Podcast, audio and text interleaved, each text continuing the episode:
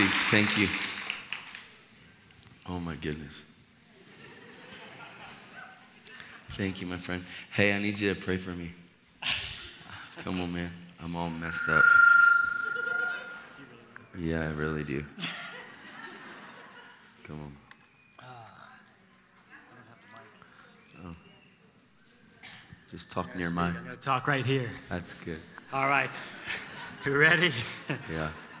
Father God, can you guys just put your hands out, reach your hands out to him right now? Whew. I think you're messed up in a good way. Lord, Father, we just thank you for this brother. Lord, as we reach out our hands as brothers and sisters in Christ, Lord, we thank you for your anointing on this man. Lord, we thank you for what you have to release through him this evening. Holy Spirit, come. Do what you want to do in and through him. Father, ignite his heart with the things in your heart. I thank you for a release right now. I thank you for your presence right now. I thank you for a strength right now, your strength in our weakness, Lord. I thank you for what's about to be released in the name of Jesus. And everyone said, Amen. Amen. Thanks, man. Thank you. Thank you. Phew. All right. I'm really, really messed up.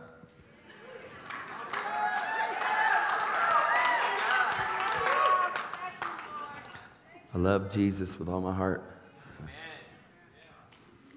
I was back there just laying on the floor, just worshiping, and, and I went to get up, and it wasn't good, and I laid back down again.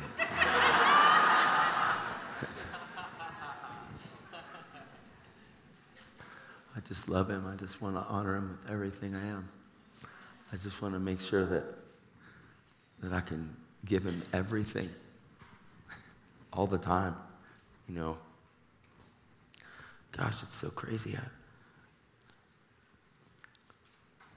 all I do is love Jesus. I mean, I don't have like a, I don't have another motive. I don't even like read my Bible to teach people. I just read it find out who I am. It's crazy.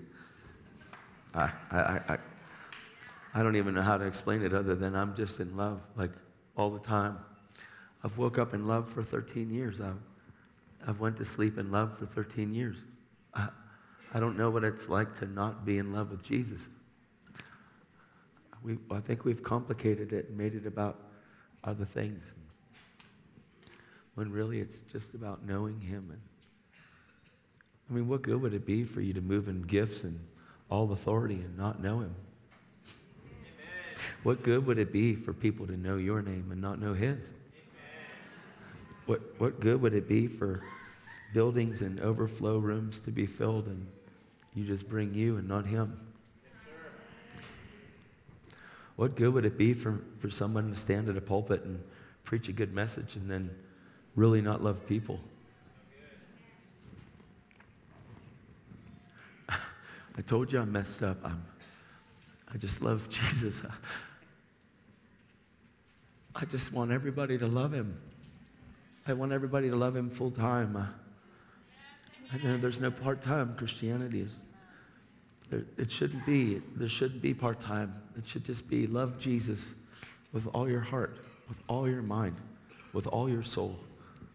And then it should be to love your neighbor as yourself. And if you don't, if you don't know the love of God, you can't love you, which really stops you from loving your neighbor. Your neighbor will hurt you. I've lived without hurt. I've lived without offense. I've, it's been 13 years. People tell me you can't live that way. They told me that like my first year. They said you can't just say that. You're going to be hurt. And it's so it's so scary that we teach people that they're going to be hurt. It's scary that we teach people that they're going to fail.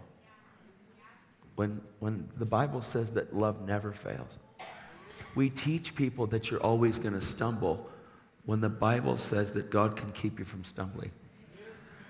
We, we teach people things that the Bible doesn't teach, and it's not in there. This isn't like some kind of psychological thing, this is supernatural.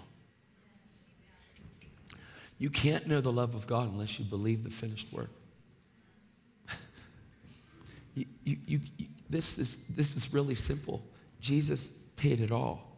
All to him I owe. Sin had left a crimson stain, and he washed it white as snow. Like sin was the issue, and then he came and set me free. That doesn't mean that I never like that I never like miss it. That just means that I don't want to miss it ever. And the closer I get to him, the less I want to miss it ever. Gosh, I hope I can get through this because I don't even know where I'm going. I can't even explain it to you except I'm, I'm trying to explain the same thing a million different ways. And every time I look through at the Bible, every time, the Bible's the first book that I've ever been able to understand in my whole life. Ever. I never read a book before. Ever. My brain was fried. 22 years of addiction and 22 years of torment. Fear. I woke up in fear my whole life. I was afraid every day. All fear, the, the root of fear is the fear of death. All of it. And Jesus crushed it. But if we don't see what has been finished, we'll fear. And you can't afford to fear. You can't afford to be in fear. It, it, it's torment. That just means that we haven't been perfected in love, because perfect love of God, the perfect love of God, there is nothing more perfect. God doesn't tolerate you, He loves you. He doesn't just tolerate you and waiting for you to mess up. He loves you, and if we don't see it, we're gonna miss it, man. Jesus paid it all. Like, He paid it all. He did everything. What if I don't see what He did? I mean, it really boils down to that. It's the cross. I mean, Paul, he knew everything. He was brilliant. He, he, he memorized the Torah. These Pharisees, like, incredibly educated. And Paul was the top of the breed. Saul, who, who was changed, his name was changed to Paul. Are you with me? This guy was the brilliant of brilliant, most amazing, most educated, trained under Gamaliel. He, he was top breed Pharisee, tribe of Benjamin. He talks about the list of all these different things. I mean, memorized, not just like learned, but memorized. These Pharisees memorized the, the five, the first five, the Torah. They memorized them all. They memorized Leviticus. Have you ever read it? They memorized it. That is not a great day. They rejoiced in it. They loved the law. They, they loved it. And, and these guys, they knew it. They were brilliant. They were, they were top breed, and Paul was top. And then after he had an encounter with Jesus, when, when he got knocked off his donkey, after he had this encounter with him, I mean, he didn't just go on the road preaching right away. I mean, when Paul had this encounter with him, he like he was blind for a couple of days. And then Ananias, you know, he, he comes to see him. He's freaked out. He's like, Lord, this guy's come to kill us.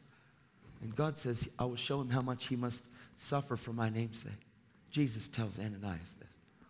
If you don't know what I'm talking about, it's in the Bible. I'm just sharing it. He says he's going to suffer for this. It's prophesied what's going to happen. He's going to suffer. Prophesied. So Ananias is told by Jesus, go, because he's my chosen instrument. And he goes to the house, and Saul has this same vision that this guy's coming. And, and he, he restores him, and his scales fall from his eyes. And this guy is like, boom. I mean, he's zealous to kill Christians. He's on the road to kill Christianity. He wants to stomp out the way. They called it the way. it's so amazing. If I, I'm promising you, if we see this, it'll set your whole life ablaze. You will never have fear again, ever. I have lived without fear for 13 years. I have lived without guilt, shame, condemnation, and regret. You can't give it to me. We've taught people that you're always going to have some of that stuff, that it's healthy. No, it's not healthy to have guilt, to have shame, and to have condemnation. It's demonic.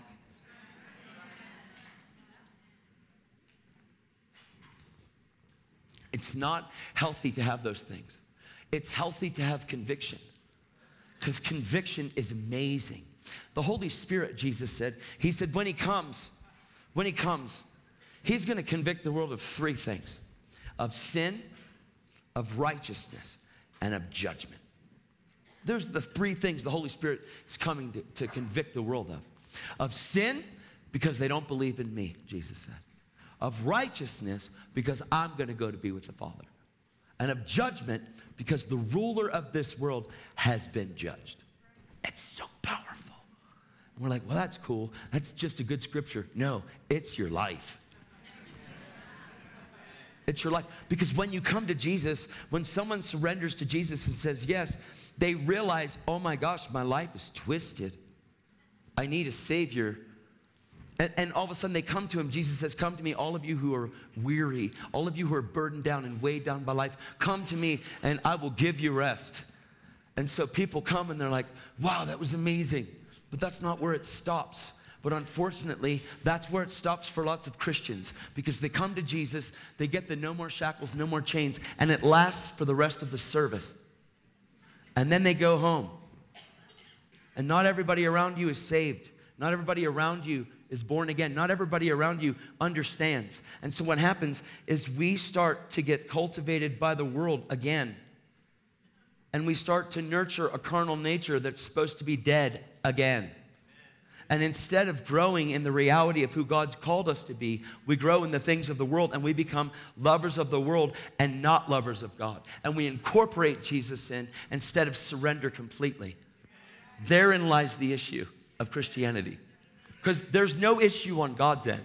He has given you everything according to life and godliness. God has poured out everything. Everything is on Calvary. Everything's in Jesus. Everything is in the Holy Spirit. The Holy Spirit is the kingdom of God. The kingdom of God's not meat or drink, but it is righteousness, peace, and joy in the Holy Ghost. The Holy Spirit encompasses the kingdom. Jesus said, Repent, for the kingdom is at hand. Repent, change the way you think. I brought my world with me, it's in the kingdom. But if you don't change the way you see things, you'll think that what you see in the natural is superior to the world that I brought me, and it's the supernatural, and you can't see it with your visible eyes, so you have to change the way you see. Because as a man thinks in his heart, so is he. So you have to change the way you see. That's why Jeremiah 24 says, In that day I'll give them a new heart. I will take out their heart of stone, and I will put in there a heart of flesh. That's what he said. I'll take out that stony heart. He says, This is the covenant that I will make with them in that day. I love it. We're in that day. We're 2,000 years ago, that day happened where Jesus pays this price and he fulfills all righteousness. He fulfills it. But we were not able to grasp it until the Holy Spirit was coming. Jesus fulfilled righteousness. He comes down to the River Jordan. And he's coming down to John the Baptist, and John the Baptist is down there. He's this wild man with camel's hair, wearing it, and locusts and honey. Mm. And he has this one message that Jesus said to the disciples this is what you're to preach. He said, Go and preach repentance. We're like, Well, no, no, no. We already repented when we got born again. No, repentance is a lifestyle. People teach, no, no, no, once you do, if you repent again, you just don't believe. No, that's wrong. If something's not okay and, you've, and it's been in your life, you can repent and get free from that thing. Amen. But when you don't repent, you're still facing the wrong way. Amen. This stirs up so much controversy in the church, and a lot of the controversy is just demonic. And if you don't stir up controversy, if you don't do it, you might just be going the same way the devil is. Oh, it's really good. It really is good. Do you know that you're supposed to be in this world but not of it? Do you know that you're supposed to be in this world? You're a pilgrim, you're passing through. You're a sojourner. You're not of this world. You're not of this world. But if you partake and still are doing everything that the world's doing, you are of this world and you can't be of God. That's a scary thing. It's not legalism, it's love. Take it up with Jesus. He said, If you love me, you'll obey my commandments. If you don't love me, then you won't. Well, I don't believe that. Well, you're in big trouble when you stand before the king, bro. You think, you think that he's going to be, well, I understood that you didn't understand.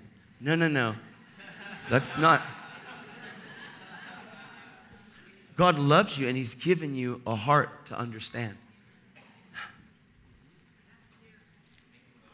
John the Baptist is baptizing, and Jesus comes down to that river. And he comes to John, and John knows that this is the one. Oh my gosh, you gotta be kidding me. No way. Like my whole life has been groomed for this moment. Like John was only on the earth. Like even in the womb, he flipped out when Jesus came into the room, in the other womb. Are you with me? When Elizabeth came in the room, John's in Elizabeth's belly, and Mary has Jesus. And when Jesus came into the room in Mary's womb, Elizabeth's baby, John, was like, Wah! That's why I'm here. For real. The only reason he was on the planet was in Mary's belly. Now we're later in life, and John the Baptist is out in the wilderness, and he's like, he ain't playing, man. The Bible says that he's the greatest of all Old Testament saints. He's the high watermark of the whole Old Testament. That's what it says. And John the Baptist didn't do like, he didn't call down fire like Elijah. He didn't like, it's crazy. John the Baptist, he's the high watermark. And then Jesus is like, you know what? Did you go out in the wilderness to see this or see that? No, I tell you what, a prophet and more than a prophet. Uh, but I tell you this he who is least in the kingdom, not above the earth, but who is born again, he who is least in the kingdom is greater than this. Because John couldn't have the one thing that Jesus was going to give. Are you with me? You will be. We'll get there. You guys okay? Man. I just love him.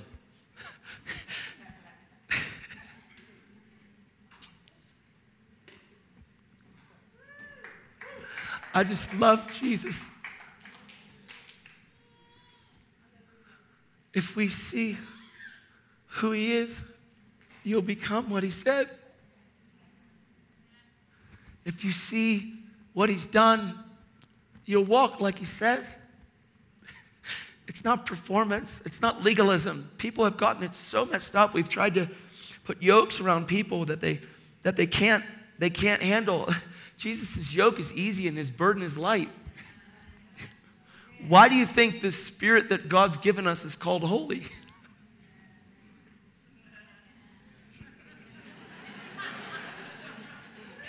Because he's holy. He's, he's holy. And he's not just like a spirit, he's God, the Holy Spirit. He's, he's God. It's so crazy. What an opportunity. People say, I'm, I'm not worthy. Well, you're right. In your own self, there's no way. But Jesus paid a high price for you. That, that right there determines your value. What Jesus did on that tree determines your value. That's who you are.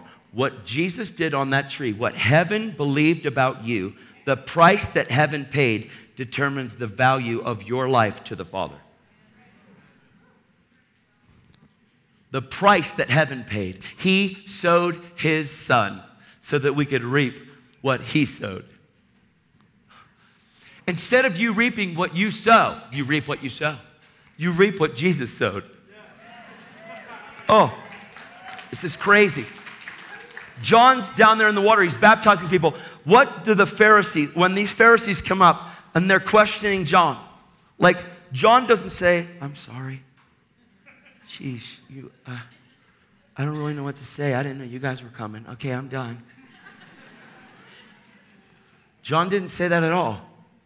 He said, You brood of vipers. And that's not for you and I to rebuke religious people. He said to them, You brood of vipers, who warned you to flee from the coming wrath? He said, There's coming wrath. Who warned you to flee from it? Bear fruit worthy of repentance. The axe is laid at the root of the tree. This is crazy, like crazy stuff. These Pharisees, that wasn't pleasing to them.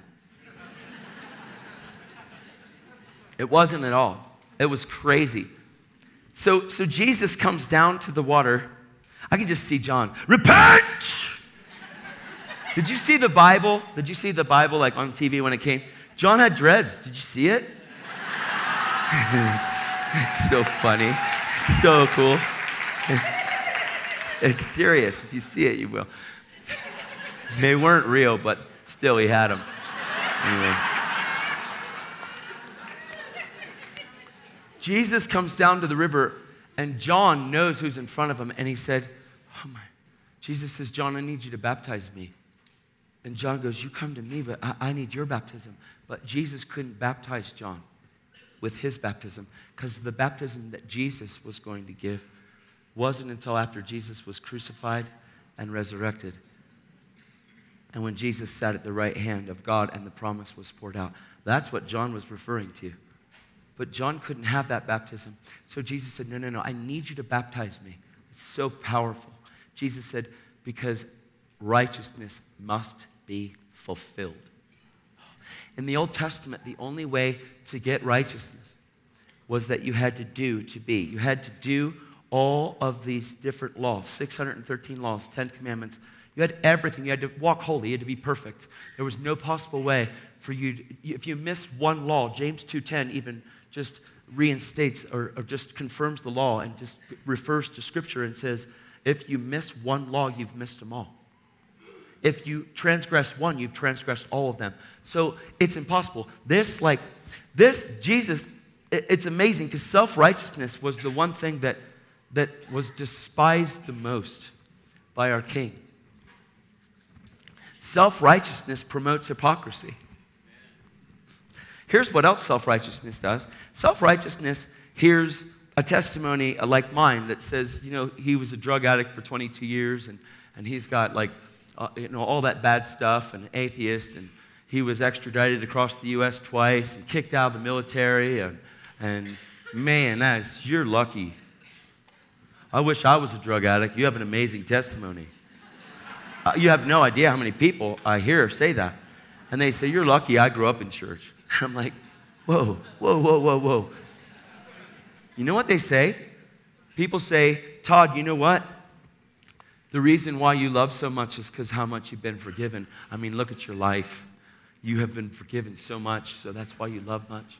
And I was, I struggled with it because what do you say? Like, I mean, I really was forgiven. Like, I, it was crazy. Like, when I got saved, this was ridiculous. 22 years of addiction, atheism, anger, threatened to kill my girlfriend for, where is she? Where is my wife? Where are you? Hey, I threatened to kill that lady. I did. We were atheists. Threatened to kill her for seven years. Kill myself, take my life. Daughter, seven and a half year old daughter. I mean, horrible, horrible, horrible life. Raised by the Masons for the first years from 11 to 17 of my life. Joined the Marines, ran away from the military. I mean, I've been shipped across America twice, extradited. My whole life was twisted and whacked and just wrong. And then I get shot at one night.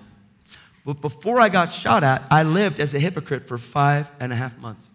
I incorporated Jesus into my life and I didn't surrender. There's a big problem here.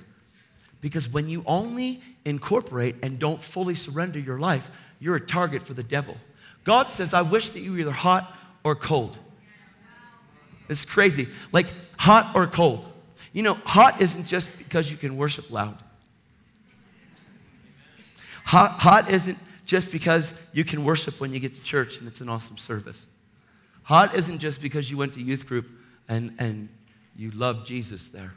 Hot isn't just because you can walk in gifts. Wow.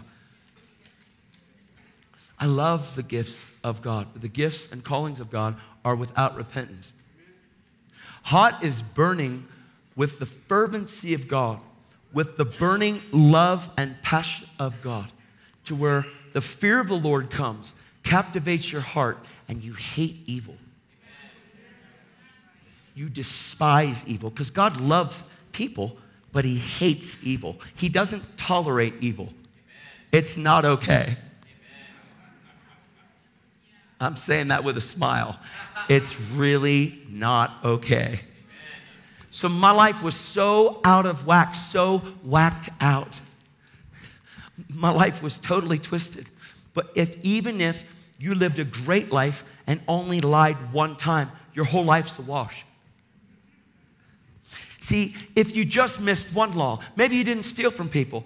You know, the Bible doesn't say, like, it doesn't say that you're a murderer when you cut someone's throat. The Bible says, Jesus says, you're a murderer if you hate somebody. Murder is not cool. Murder is not okay. Hate is not okay. They're going to get what they deserve one day. Well, if you want what you deserve, go to hell.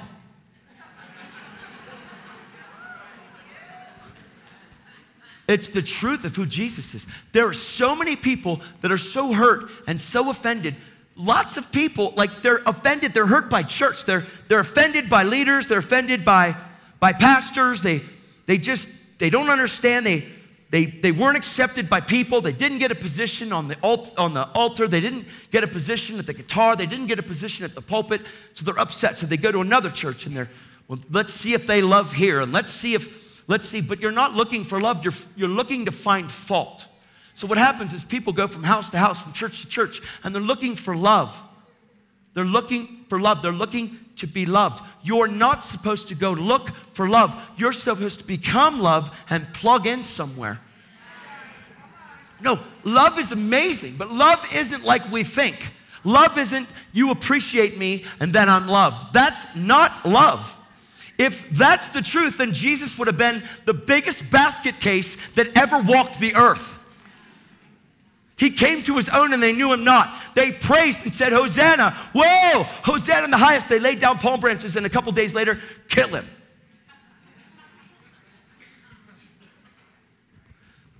Jesus, of all, had the most right to be offended out of all of us. He wasn't a doormat, he was the door. He wasn't just a mat for us to walk on, He was the door.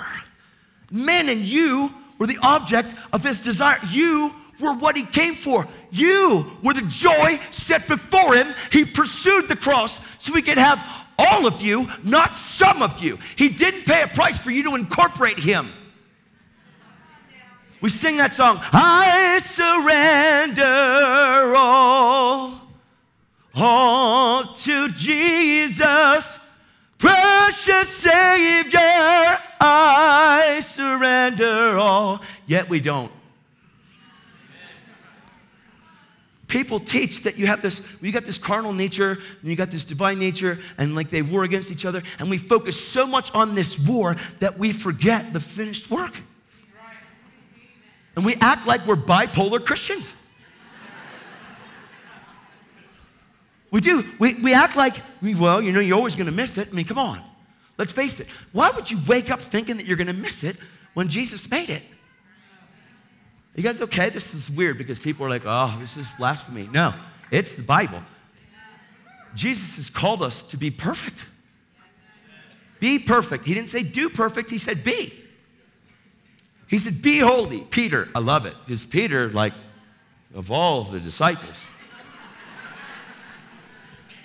do you know how many people I hear that are like, hey, sheesh, I can really relate to Peter, man? Well, which one? Which Peter do you relate to? Before he got born again or after?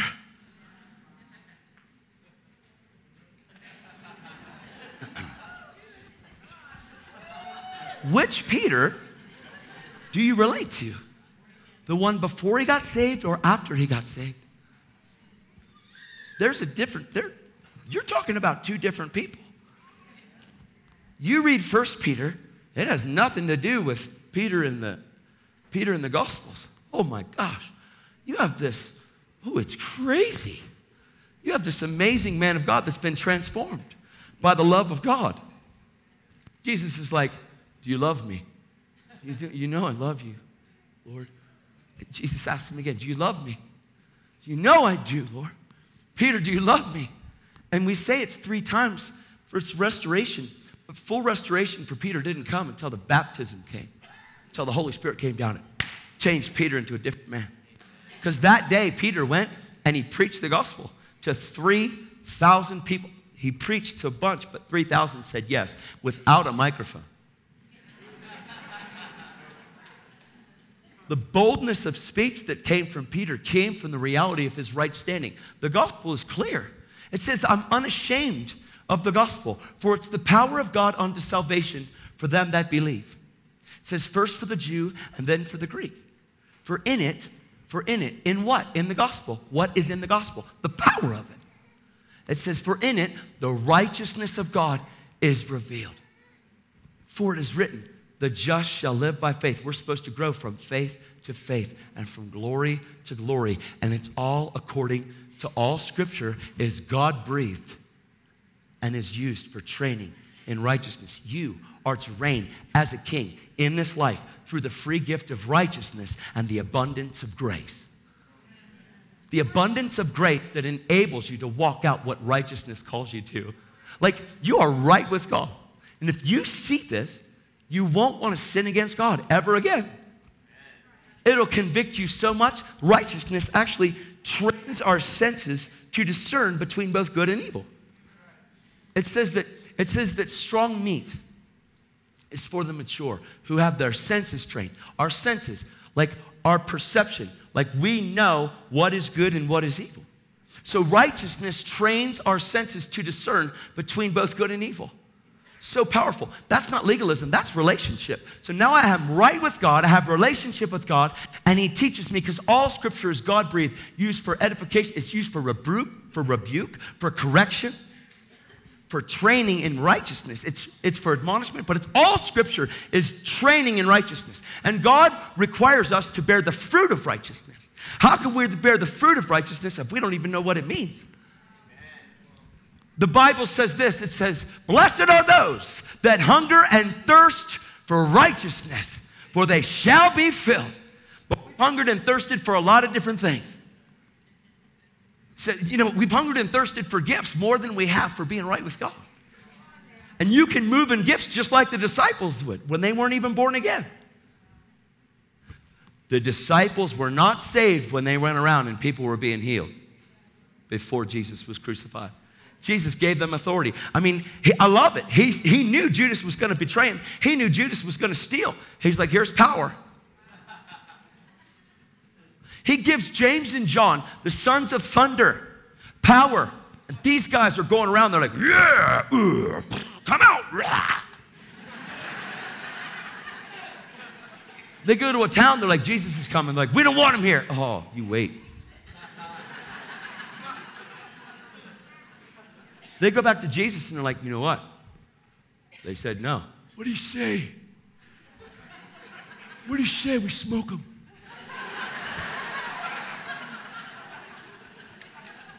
I'm so serious. They said, let us call down fire like Elijah did. We'll burn the whole town up. We'll kill everybody. That's what they said. Jesus like, guys, you don't know what spirit you're of.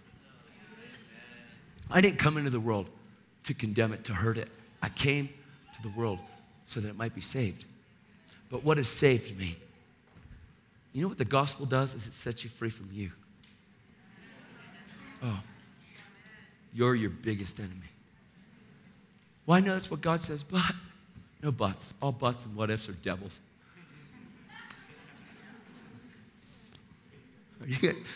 Okay? I'll give it.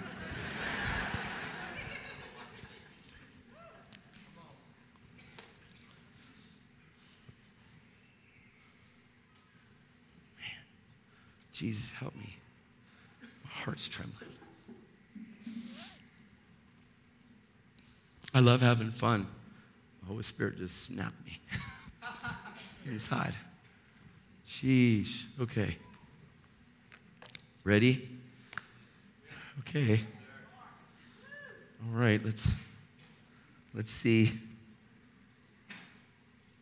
Oh my. Oh, here we go. Thanks, Jesus. Okay. Uh, mm. What does it mean for you to be born again? I mean, it's, it's crazy. It means that I get a brand new dad. But what if we're born again and we don't know our dad? There's a lot of talk about intimacy, there's a lot of talk about identity, and I hear it all the time. But where, where is your life? Like, where do your thoughts, where do your thoughts go to? Where's your mind thinking? Like daily? Like, do you do you come home from work and do you need to sit in front of the a TV to watch your favorite shows in order to wind down? Because if you do, I don't even care if it's Christian TV. You might not be where you need to be in your relationship with Jesus. You guys okay? I'm, this isn't a condemning word. This is amazing. Let me, let me read here. Okay. Oh my. Romans 8, we'll get happy, okay? Yay. Let me read this first before I read Jude.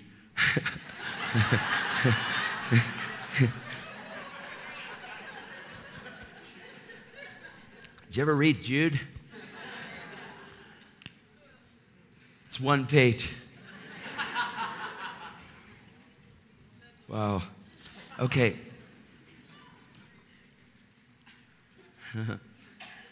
this is right after Romans 7. And, and Romans 7, like I've heard so many people just so be bound in this, in this place of, and, and I've had lots of people rebuke me in this, in this section of Romans 7 where people are, they're you know, they, they teach that, you know, Paul missed it. We're all going to miss it. Hey, chill out. What do you think you are? Who do you think you are? Perfect. Like, I hear that like crazy thing. See, this is when I lose people. I'm just kidding. I'm just kidding. I'm just kidding. he starts out Romans 7 and he says, I speak to those that know the law. And he's talking about, he's talking to people that know the law and they're trying to keep the law in their own strength. It's impossible. You, you can't. Like, you cannot.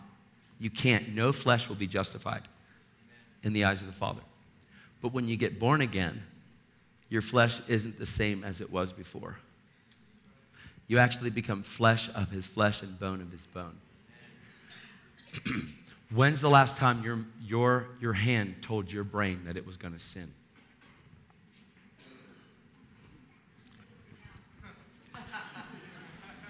Jesus said, if your hand causes you to sin, cut it off. Did he mean cut your hand off?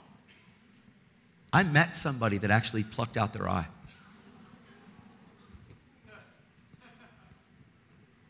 Plucked it out because he couldn't stop with pornography.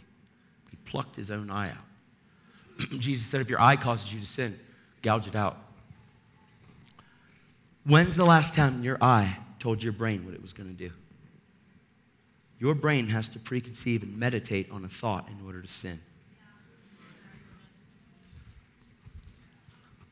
When's the last time your hand said, I'm going to steal this?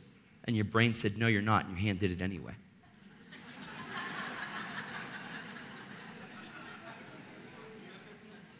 It's not possible. Your mind has to premeditate what your hand's going to do. You have these things that bombard you all the time. You have thoughts that constantly bombard you. Sometimes we think they're inside thoughts, not realizing that they're outside thoughts trying to get back in. But what if you don't set up truth in your soul as an anchor, Jesus as the anchor of your soul? You'll think that you are these thoughts when these thoughts aren't yours. Just the very fact that they convict your heart means that it's not you. We have to get this. This is like crazy. Are you with me? A little, kind of, maybe. Yay. Roman, Romans 7 is saying, even though I don't want to do those things, I do it. Because under the law, there was no possible way for you to be free from it.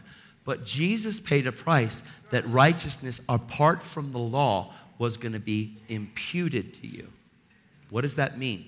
That means that no longer will you have to perform 613 laws and 10 commandments in order to be right with God. Jesus paid a price because the sacrifice that Jesus made was perfect and complete, lacking nothing. He was the lamb that was slain. He was the perfect sacrifice. The devil thought that he won. I mean, why else? This, this is crazy. Jesus is on the earth. I mean, the devil just comes to steal, kill, and destroy. He, Jesus, nothing happened in Jesus' life miraculous, regardless of what movie you've seen. No miracles happened in Jesus' life until the Holy Spirit came upon him. None.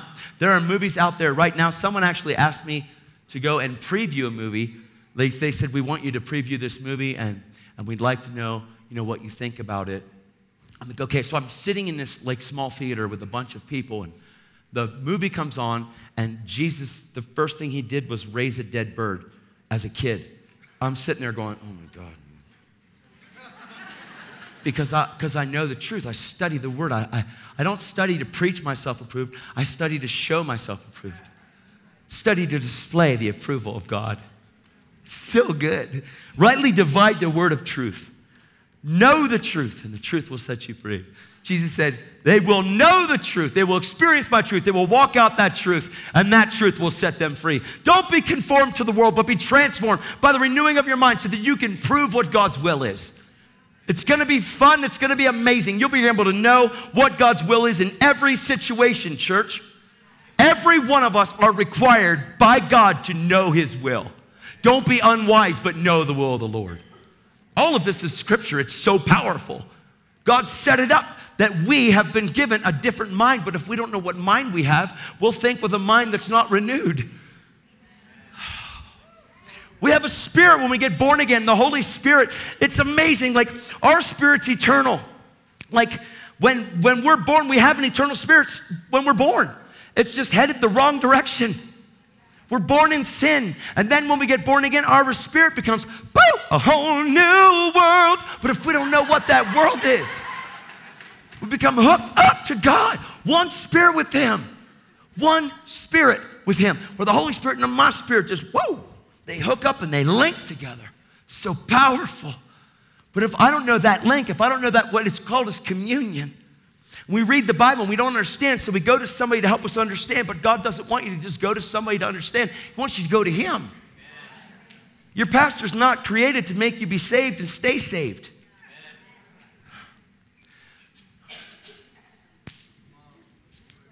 Back to that hurt thing. People get offended and they get hurt. And they get hurt by church, and then they go and they leave and they go to another one. And then they get hurt there, and then they go to another one. And then they finally give up on church and have their own thing against the church. And then all of a sudden, people join your group and they're hurt by people too, so you have a lot to talk about. But it's not healthy. Those kind aren't healthy. It's not. If you got hurt by somebody in the church, it's probably because they didn't know who they were when it happened. When they did that to you, they didn't know who they were when they did it. And if you got hurt by it, you didn't know who you were when it came. So, either way, neither of them are justified. No. You have to know who you are and never let sin against you produce sin within you. You have to be strong in the power of His might, not strong in the power of your might. We have done, we stand, and having done all stand, but we're not supposed to stand in our own strength. In the New Testament, we love God with all of our heart, with all of our mind, with all of our soul. And then love our neighbor as ourself. In the Old Testament, you love him with your strength too. But in the New Testament, he takes strength away because you're supposed to love him within your weakness. Because in your weakness, he's strong. But you have to be humble and admit that you can't do this thing without him. It's a full on surrender, man. It's full on. It's everything. It's all or none. It's I surrender all. Anything else becomes a target for the devil, and he will pound you from every direction. I mean, it's, not like when someone says, Yes, Jesus, the devil goes, Darn, mm, let's find someone else.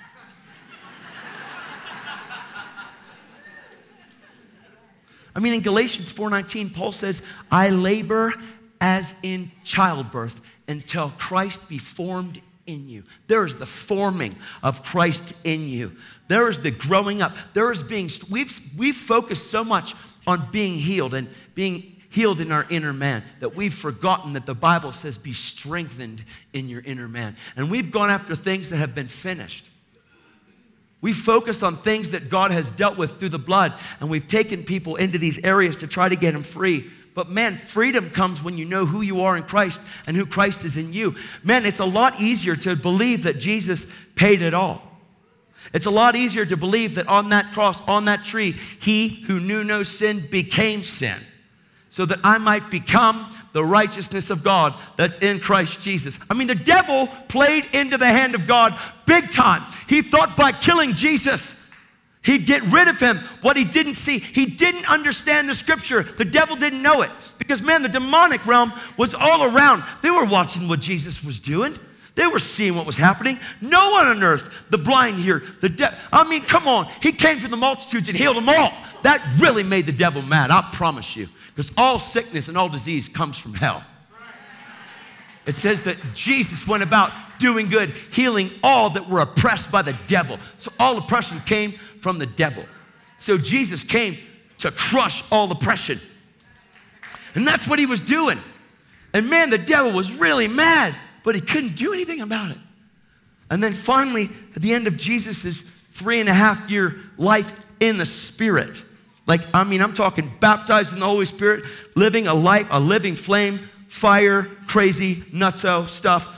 The devil was like, we got to get him somehow. How can we get him? And then the devil saw this opportunity in the garden. He saw, he saw Jesus crying out, Father, if it's possible, let this cup pass. The devil's like, ooh, look, weakness. He's over. He's done. He's mine. And the devil thought, it's over. It's over. He thought, man, I got him now. I got him now. It's over. He never saw Jesus. He never saw the scripture when Jesus said, unless a seed dies, it remains alone. He never saw it. He never saw it coming. Because all he knows how to do is steal, kill, and destroy. He thought if I kill him, he's out of the way, he's done. We can finally rid the planet of this guy that heals everyone, that casts out demons, that the demons know who Jesus is. Jesus was come on the scene. What have we to do with you? Jesus is like, shut your mouth. like the guy at the Gadarenes whose demons were possessed by demons. 2,000, de- I'm talking demonic. Everybody's afraid of him. They fear him. This guy, Jesus comes on the scene. Oh no. The guy comes up. What have we to do with you? Man, it's awesome. Jesus is like, What's your name? People have made books on trying to name every demon. Why would you even ask them their names? They're liars, man. I don't understand all this stuff. Where do you come up with this stuff? the lights came on. Come on.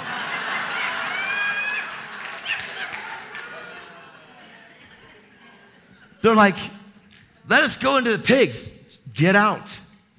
And the pigs run down. This dude is completely set free. I mean, completely set free. The townspeople come out. They're like, get out of here. You ruined everything. You took our pigs. get out of here. We don't want you. Jesus didn't say, no, you have to have me. He left. And this guy's like, I'm coming with you, bro. Jesus says, No, you're not. Go and go and tell everybody how God had mercy on you. This guy goes back and talks about the mercy. And everybody came to see Jesus when he came back around. He made him the number one evangelist to all that city area. The guy was clothed and in his right mind. I mean, he's Jesus is fascinating. So the devil's really mad. He sees him in the garden, weakness. Jesus is weak. He sees it. He's thinking, yeah, now we got him. Come on. All the demonic realm. I want all of you guys all focused on him. Let's go. Let's take him out. Come on. Jesus allows his beard to be ripped out. He didn't say, no, he allowed it to happen. He laid his life down. No one took it from him. He laid it all down. What a powerful king we serve, man. And he wasn't a doormat. No, he was making a way for you and I. He was making a way for me and you, you and I, for us. Man, Jesus is whooped. He is marred beyond any man. He is whooped. His flesh is ripped apart. You cannot even recognize him. It says that he's marred beyond any man, which means that on the cross, the Passion did a great job, the movie, but he was still recognizable. The Bible says that he was unrecognizable. Why? We say because it's by his stripes we're healed. You know, that's part of it, but that's not all of it. Do you understand that he was marred beyond any man and he was unrecognizable because we were born and made in the image of God? We took on the very nature of God's enemy in the garden. The spirit of fear had completely overtaken man. Sin and corruption, and the wages of sin is death, had overtaken man.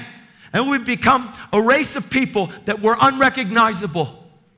And so Jesus on that tree became unrecognizable so that you and I could become recognizable again to the Father.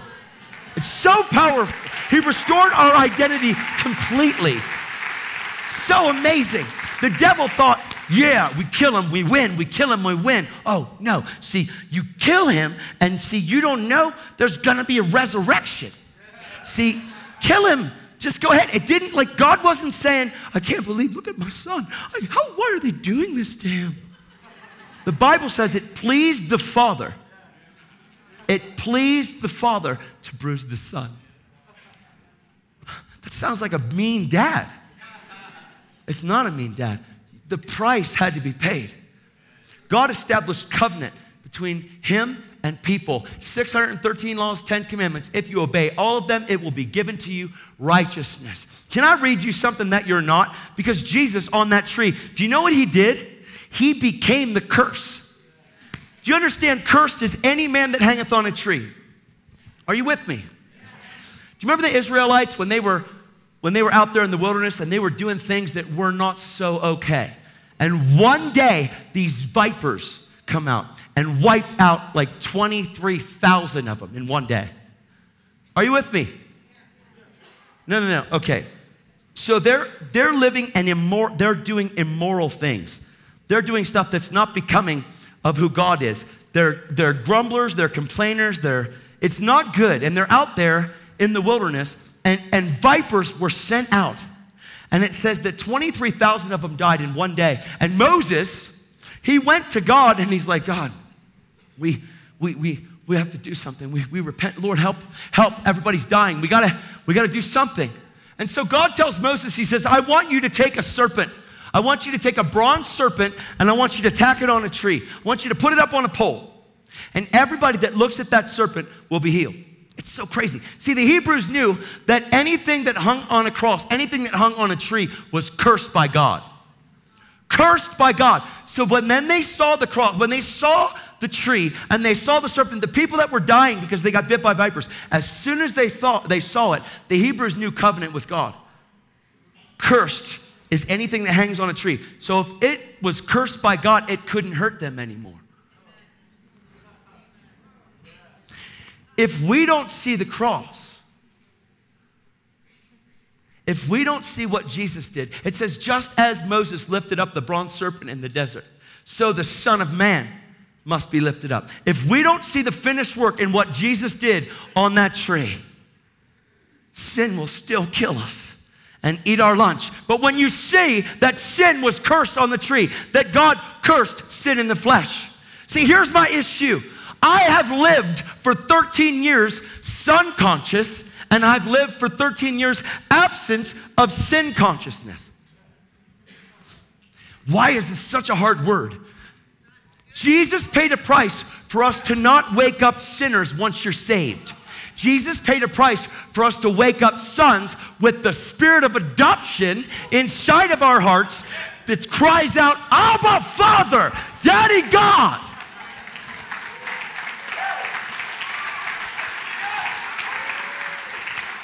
Hebrews talks about the blood of Jesus, and it talks about the, the way into the Holy of Holies. You've got you've got these, these high priests that would go in and they would offer the blood of bulls and goats.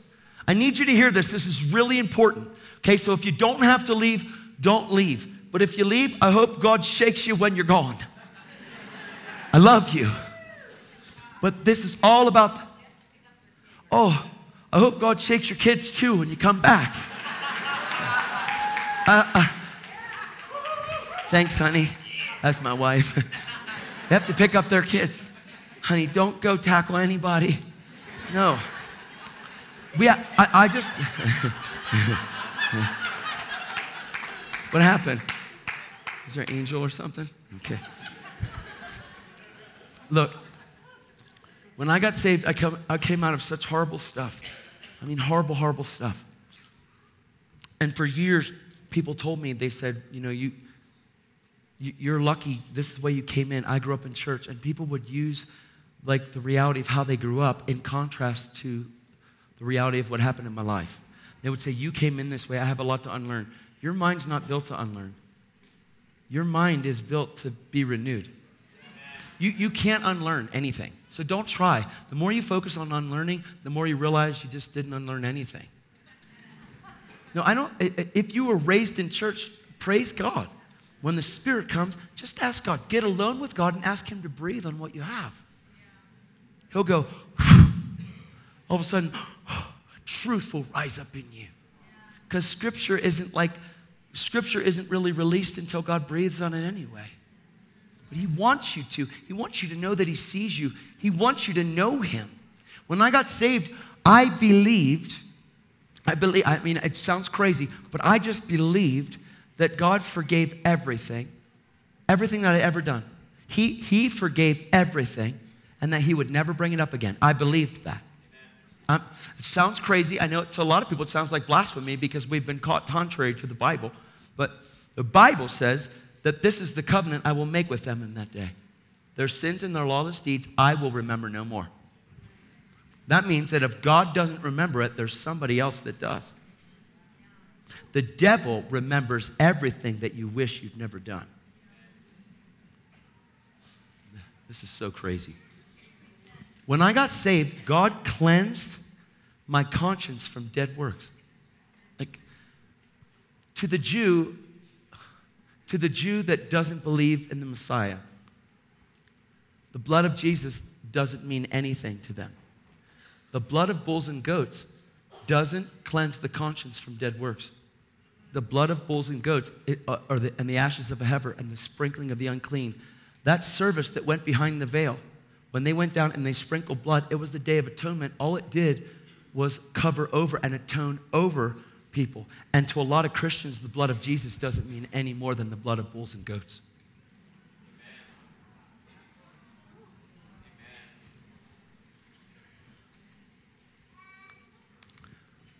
This is called the simplicity of the gospel. I shared it last night at, at Red Rocks just a little bit.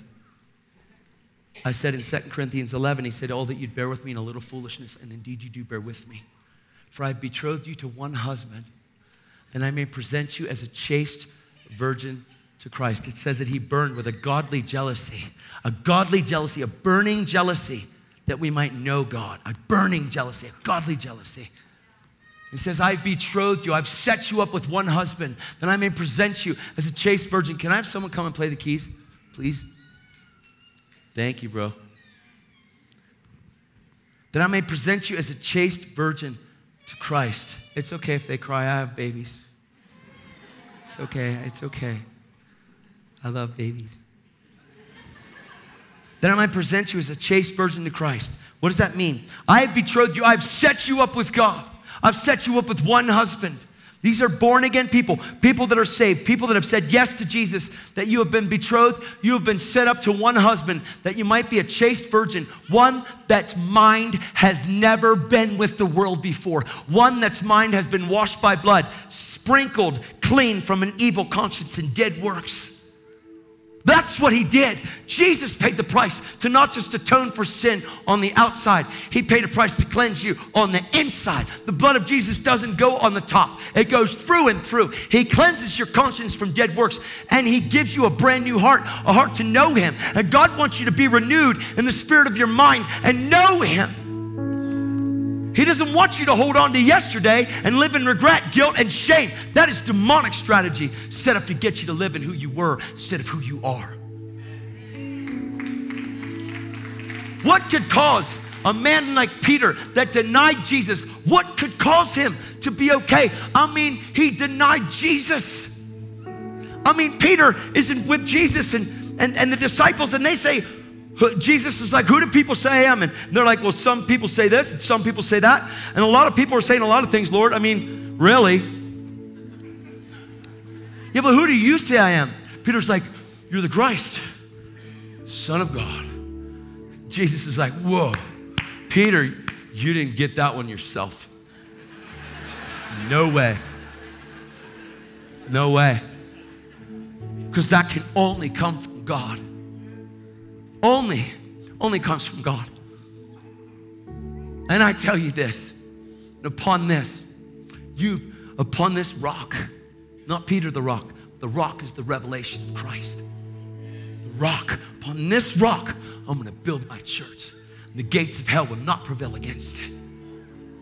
And that's not just a building. He's saying that the revelation of Christ is what I'm gonna build my church in.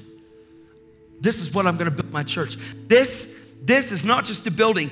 We are the church. Each individual, all of you, you and I, we're living stones.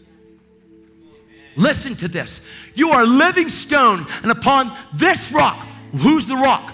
Right here. What is it? A living stone. What does it mean? What does it mean to living a living stone? That we would all play our part, but we first have to know whose temple we are.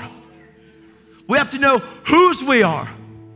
We have to know who's in us and whose we are. Christ in us is the hope of glory. If your heart's if your heart's sick, it's because your hope's been deferred. It's because you don't see your created value and you don't see who God created you to be. This is why sexual immorality and pornography and drugs and alcohol and all this stuff. I mean, you're in a state that says that marijuana is legal, yet the Bible says, be sober, for your enemy prowls around like a roaring lion looking whom he can devour. And there's a lot of people that are inside the church that have compromised their faith for the sake of keeping their conscience dulled and dreary. It's twisted. It's not okay to get high and say, I love Jesus. It's only because you don't know the Most High. That's the reason why. It's not okay. This is not legalism. All things are permissible. In your state, weed is legal. All things are permissible, but not beneficial. What makes you any different than the world if you're sitting there partying telling someone about Jesus? There is no difference. It's because you don't see your value and you don't understand who Jesus is. You don't see the price that he paid for you. Because if you do, you wouldn't sell so cheap. Judas sold out Jesus for 30 shekels, man. 30 pieces of silver. I mean, how much are you willing to sell him out for? What's your price? What's your price? Is it your girlfriend? Is it fame? Is it glory for you? Is it praise of man? Is it money? God forbid. You were purchased not with silver or gold, but with the precious blood of Jesus, man. It's powerful. Jesus paid such a high price because you were worth it. He allowed his beard to be ripped out. He allowed his flesh to be ripped apart because he knew by going after everything and then hanging on that tree, devil thought he won, but he lost big time. Big time. He had no idea there'd be a resurrection. He killed innocent blood. Jesus came to die. He didn't come to live. He came to die so that you might live. Man, if we see this thing, you won't need this stuff to make you okay. You will have this that keeps you okay. You won't need this stuff. You won't need the lust of the flesh to keep you okay. Because that's not it. That's not the answer. I'm not being mean. I'm just preaching the gospel, man. It's just the truth that set me free. I was so wrong. I was so twisted. I hurt so many people. I manipulated everybody.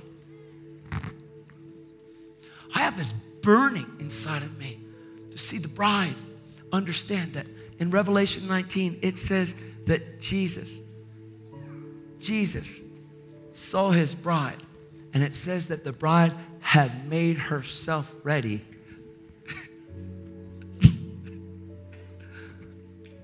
that the bride had made herself ready. It's so powerful. He's so amazing. He's so loving and he's so patient. And he's not mad at you. He's not mad at you. I'm like, I tremble all the time, especially when I get a microphone, because I'm responsible for every one of your ears, all of you that hear. You know, God, it's crazy. He, he's given favor, and I, I'm so thankful for it. It humbles me. I spend a lot of times on my face, man, because this is not a little thing. It says this it says that to he who is given much, much is required. My job is to make you accountable. we come to conferences and we come to schools and we're like, yeah, we want to learn about this stuff. What you don't understand is you're making yourself way more accountable than you were before. It says teachers and pastors. It says this. It says, man, let not many of you be teachers. For you will be, look, listen to this world, you will be judged way more strictly than the world. Wow. God forbid I teach people that it's okay to like, that sin is okay and that grace, God forgives us. Hey, let's get over it. We're always gonna sin. Wow. That would be horrible. That's taking grit. to me, that's actually rubbing Jesus' face in the mud and saying, Look at my king. That's not Jesus. Grace empowers you to walk out what truth calls you to. The Spirit of truth has come and He's on the earth. He convicts us. See, see, Jesus is with Peter and He tells him, Upon this rock I'm going to build my church, and the gates of hell will not prevail against it. Yay. And you know, Simon's like, Yeah, I got it. You guys didn't. Nah, nah, nah, nah. You know it because they're like, who's first? Who's last? Come on. Hey, come on. I'm first. Who's going to sit on your right and left? They were orphans. They had no idea who they were. And they were fighting for power. They were trying to get the pulpit. Like, man, we're not orphans. Jesus said, oh, I've got to go. I mean, I really got to go. If I don't go, he won't come. It's going to be better for you that I go because the presence of me that hangs with you is going to be far surpassed by the presence of me that's going to dwell in you. I will not leave you as orphans. I will come. That's what he promised. So he had to go. But right there, Peter, you know, he's like, Jesus says, you know what? Pretty soon I'm going to be delivered up in this, into sinners. They're going to kill me. And Peter's like, no! This would never happen. All of us would have done it. I mean, Jesus is the best thing that ever happened to him. Ever. I mean, Peter's in the boat first time he meets Jesus. He fished all night. He's a fisherman. Like, that's his livelihood. That's all he's done. Like, probably since he was a little kid. He's a fisherman. And they couldn't catch anything. And nobody goes fishing in the day, they go at nighttime so they can catch fish. Jesus is like, let's go out. He's like, dude. Jesus is like, come on, just go. All right. Great.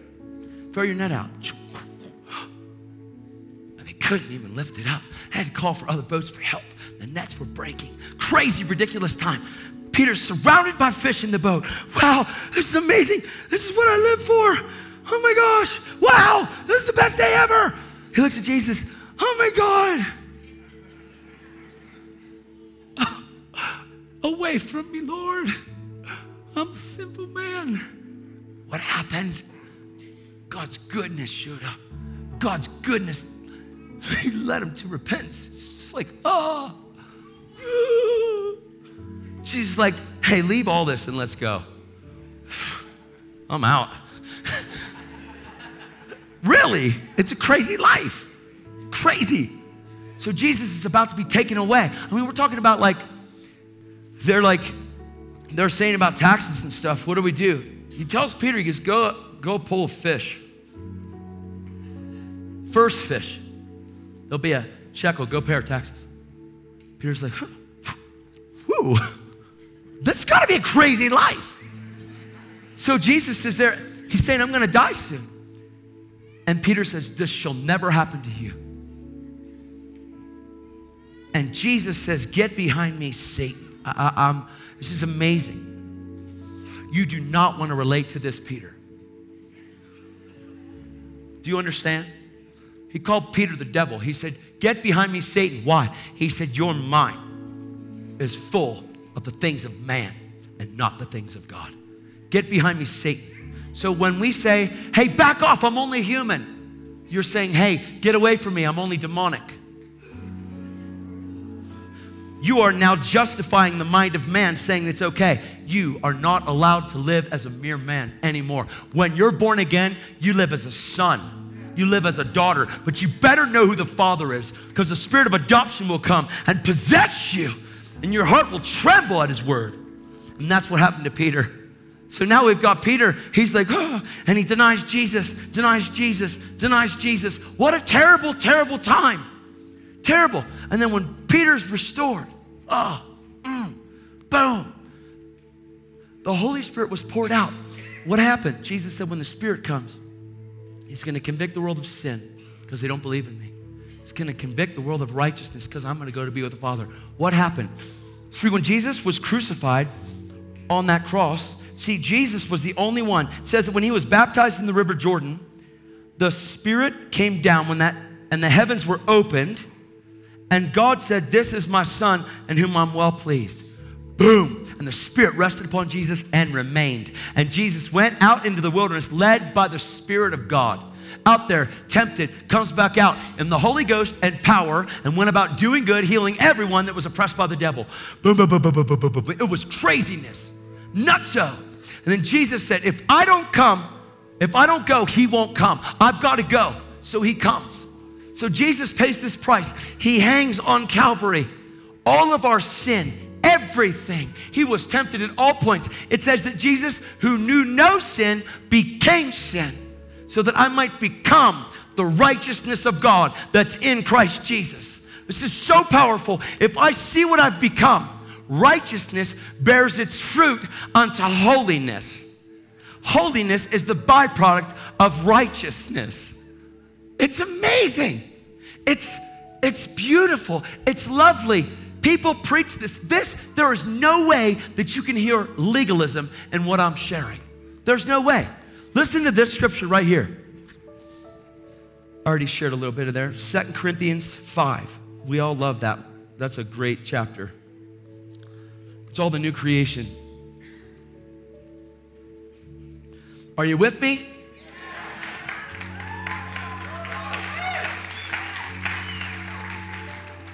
Am I doing all right, Mike? Everything? Sure?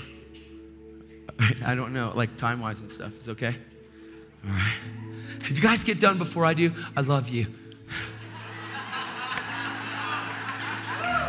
I really, I do. I just, I love you. I only had like 30, 30 some minutes last night. I was like, oh, oh. I can do it. I mean, but it's really hard. Okay, so, because scripture's amazing. I want to read this. I'm going to read from, from the first verse in 2 Corinthians 5. Are you with me? Okay, I know, but you have a Bible? It says, For we know that if this earthly tent, which is our house, is torn down, we have a building from God, a house not made with hands, eternal in the heavens. For indeed, in this house we groan, longing to be clothed with our dwelling from heaven. Inasmuch as we, having put it on, will not be found naked. For indeed, while we are in this tent, we groan, being burdened, because we, because we do not want to be unclothed, but clothed, so that what is mortal can be swallowed up in life by life. Now, he who prepared us for this very purpose is God, who gave to us the Spirit as a pledge, or as a seal, or as a down payment. Therefore, being always of good courage, and knowing that while we are at home in the body, we are absent from the Lord. In other words, we're not there, we're here. For we walk by faith and not by sight. We walk by faith and not by appearance. And prefer rather to be absent from the body and to be home with the Lord. I mean, it's going to be amazing when we get to be with Jesus. It's going to be awesome. I mean, that's why Paul said to live is Christ and to die is gain. I mean, when I live, I'm going to live unto Christ. Everything, everything about my life is going to be Christ, period. I'm going after this thing. This is what enabled Paul, who was the most brilliant of brilliant people, to say, you know what? I've learned a lot of stuff. I count it all to be thrown on the pile of poop for the sake of knowing Jesus. Oh, that I might know you more. Um, it's a crazy, ridiculous, ridiculous time. It says, therefore, again in verse 6 always being of good courage and knowing that while we're at home in the body we're absent from the lord for we walk by faith and not by sight We're of good courage, I say, and prefer rather to be absent from the body and to be present or to be home with the Lord. Therefore, we also has, have as our ambition, whether at home or absent, to be pleasing to Him. I want you to hear this scripture again. This is so crazy. It means that while we're here at home in our body, we want to live pleasing to the Lord. And then when we stand before Him, we want to be pleasing to the Lord. This is crazy. Like, uh, this is nuts to me. I, I want you to hear this again. Are you ready? Listen. We're of good courage, we have good courage, I say, and prefer rather to be absent from the body and to be home with the Lord and be home with the Lord. Therefore, we also have as our ambition, whether at home or absent, to be pleasing to Him. This is why he's saying this. This is like crazy nutso. See, unbelievers and non-believers, every knee will bow. I mean, it doesn't matter what you believe, your knee is gonna bow. You will either be forced to bow then or you will willingly bow here. It, it doesn't matter what you think. You can be as prideful and as arrogant as you want, but one day you're gonna bow and know that it was all about Jesus the whole way through. That it was as simple as that. We've become so smart and so technical and so brilliant, we've become smarter than God. And it's just all about Jesus, the simplicity of this gospel, that we'd be married to Jesus. Ooh, I just love it. Look at this. For we must all appear before the judgment seat of Christ. Whoa. See, we don't even think about this stuff. See, he's saying that I want to live a life pleasing to you here because when I stand before the judgment seat of Christ, I want to know already and have no terror because I've lived a life of, of purity, I've lived a life of innocence here on this earth, and I boldly approach the throne of grace and always were I was always there before your throne because I believed that when the veil was torn, I could come right into your presence while I was on this earth. And I know that I'm right with you. And if I'm right with you, I can have boldness on the day of judgment because as He is, so am I in this world. And I lived a life of intimacy and relationship that I knew that I was okay because the righteous are bold as a lion, but the wicked flee when no one pursues them. God's not mad at us, but He really wants us to see the purity and the power of the gospel. He purifies you, He takes away your sin. Your sins and your lawless deeds, He remembers no more. But if we don't see this, let's say we're wrapped up in something, God wants you to be free. I promise you. Because one day it says this it says, one day we're all gonna stand before the judgment seat of Christ. There's two judgment seats. One's the great white throne judgment. That's a terrible day a terrible day. It's where all people that didn't believe at all are going to be cast into a, a, an eternal separation from God. This isn't judgment, this is the Bible. It's real, it's really going to happen. And this other one's gonna really happen too. These are for Christians, these are for born again Christians, spirit filled Christians. This is for us that would name ourselves the church. We are all going to appear before the judgment seat of Christ so that each one of us can be repaid or recompensed for the deeds or the works that you did in your body. We don't even talk about this stuff because we're like, no, I'll just skip over that part because that's weird because I'm saved. No, we like to move to this. Anybody be in Christ, behold, he's a new creation. Old things pass away, all things become new. But there's this scripture's in there too. okay. So that one may be repaid for his deeds in the body according to what he has done, whether good or bad. Therefore, here it is. Therefore, knowing the fear of the Lord, here's where it's at, guys. Here's where it's at. This is where all of your life is going to hinge because the fear of the Lord is the beginning of wisdom. But the fear of the Lord isn't being petrified of God. The fear of the Lord is being in an awestruck love relationship with a good God that you know and that you know that He knows you. See, it says that one day people are going to stand before Him and they're gonna knock on that door to get in, and God's not letting them in. It's in Matthew 7. And they're gonna say, Didn't we prophesy? Didn't we heal the sick? Didn't we cast out devils? Did we do all these mighty works in your name? Come on, we ate with you. I mean, you, you taught in our streets. And God's gonna say, Away from me. I never knew you. There's a difference between you saying that you know God and knowing that you're known by Him. There's a big difference. You can be known by Him. Oh, what would you do if you woke up every morning right with God? What if you knew that your heart was pure and your hands were clean? What if you knew that there was nothing in your heart that you were condemned about? Because you lived with great conviction. And when something happened and you stepped in a place that you weren't supposed to, and the Holy Spirit convicted you, you immediately obeyed. Wow, Whew. wow, that's not me. Thank you, Jesus. I mean, I'm going down the highway and I go a little fast over the speed limit. You can ask my wife, ask anybody, they make fun of me because I actually go the speed limit.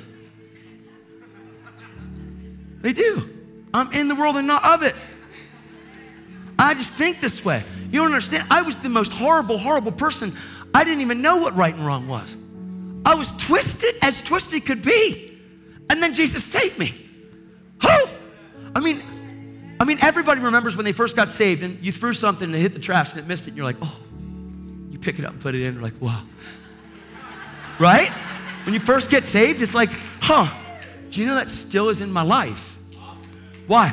Because first love isn't something that happens when we first get born again. First love to me is when you start to know about his love. See, when we get saved, I mean, we find out that God loved us first.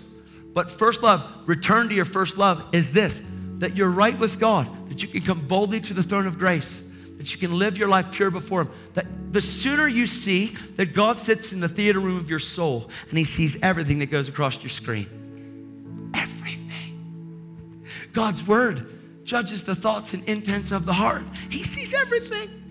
Everything is naked to God. He sees it all, all of it.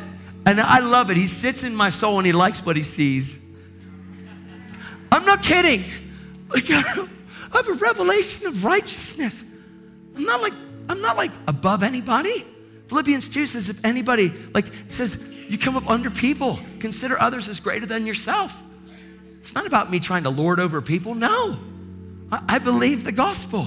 You're not going to read about me in the paper. My lifetime subscription to issues was canceled. The blood of Jesus canceled. Return to sender. All my issues. I mean, I'm, I'm serious.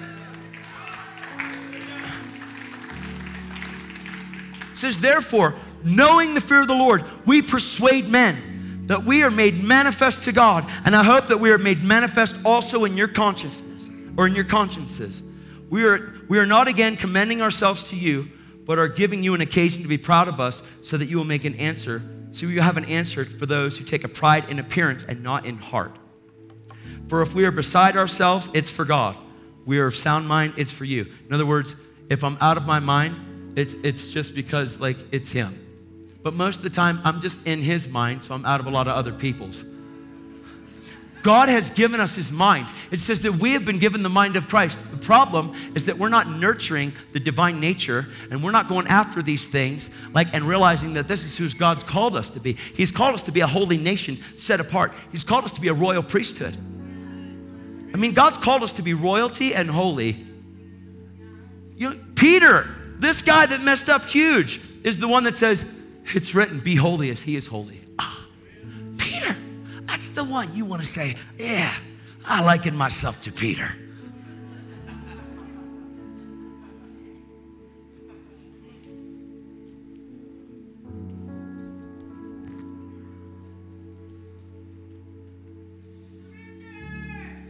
Yeah. When I was, when I was, when I went to, um, this is a powerful part of my life. I, I just want to share it real quick with you, and then we're going to pray. You guys okay? Sorry for keeping you so long. I, I just, I love Jesus with all my heart, and I've been able to live in a place of no guilt, no shame, no condemnation. I've been able to live that. I've lived that way. I've woken up right with God for 13 years. Like I, I did. But when I,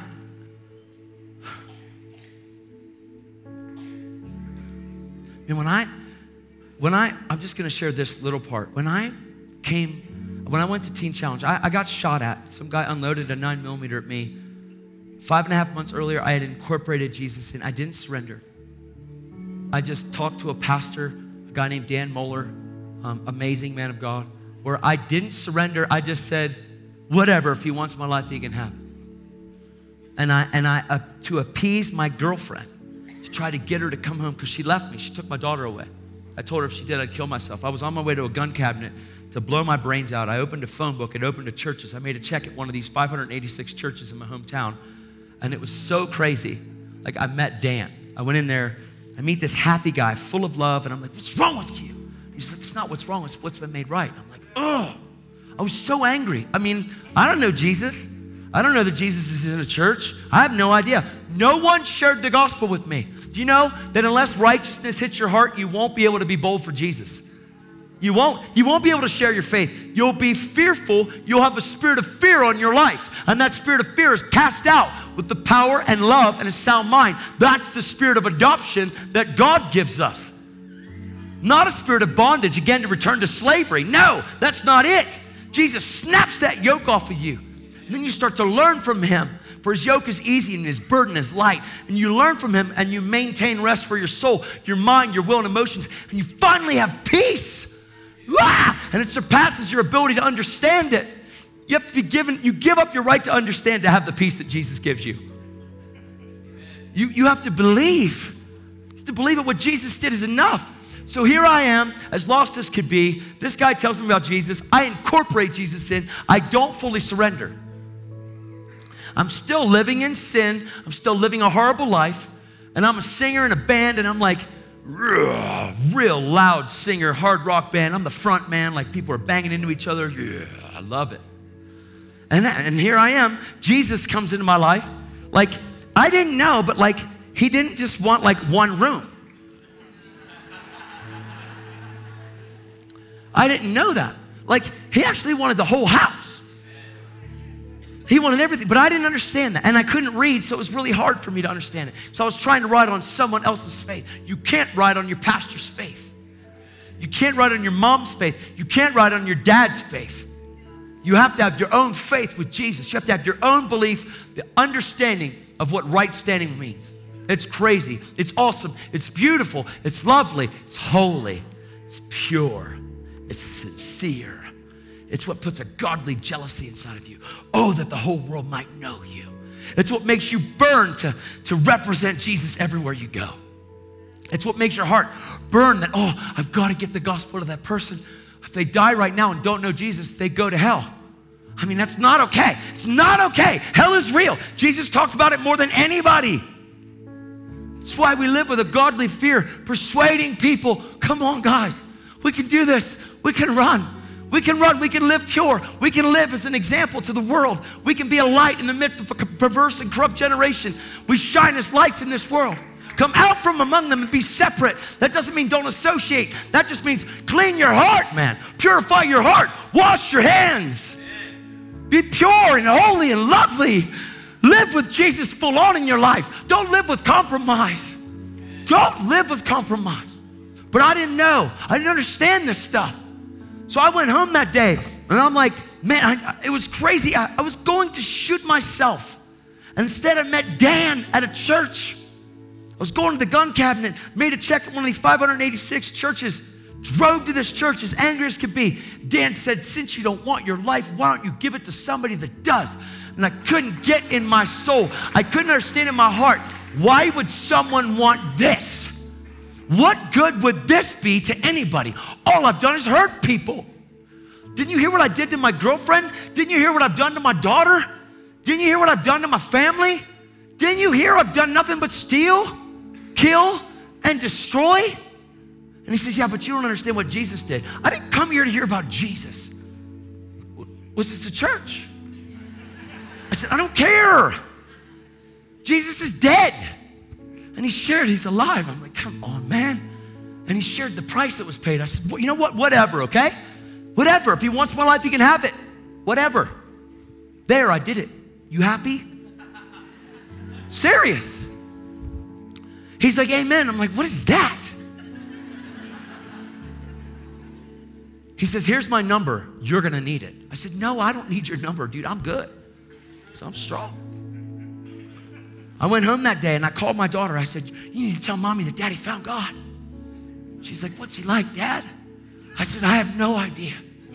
But I met this guy today and he knows this God. And you got to meet him. She goes, Oh, daddy, mommy's never coming home. I said, well, You kick and scream and do whatever you got to do. Get mommy to come home. And she did. And mom came home and boy, was she mad. Because she's not a Christian. She said, Now you're going to be a hypocrite. No, no, no. Everything's going to change. I'm not going to be a hypocrite. It's going to be amazing. She's like, Get out of my face. I hate you. You're a liar and you're a loser. All you've done is hurt everyone. And now you're going to bring this God into this and hurt people even more. No, no, no. Everything's going to change. And man, that first night, put my daughter to bed. I'm out on a coke bench. First night. God didn't say go make confessing Christians. He said make disciples.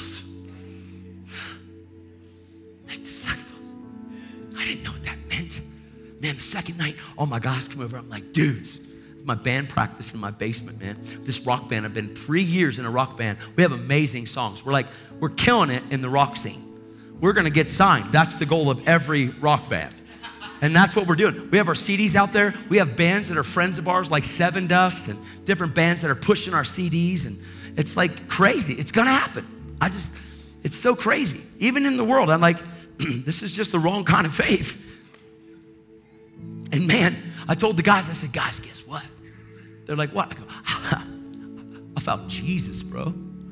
They're like, what? I'm like, I'm serious, man. I found Jesus. Shut up, man. Dude, don't even talk like that. No, it was so offensive. I mean, it wasn't offensive to me because I had a seed inside. So it wasn't offensive. There was a seed. It just was not grown.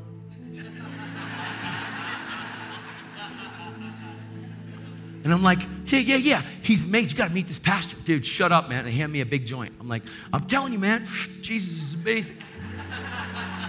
and I'm getting stoned with him. I really am. I'm, I'm like as high as ever, telling him about Jesus. And finally, at the end of the night, three of the guys bailed. They're like, later, dude, we're out.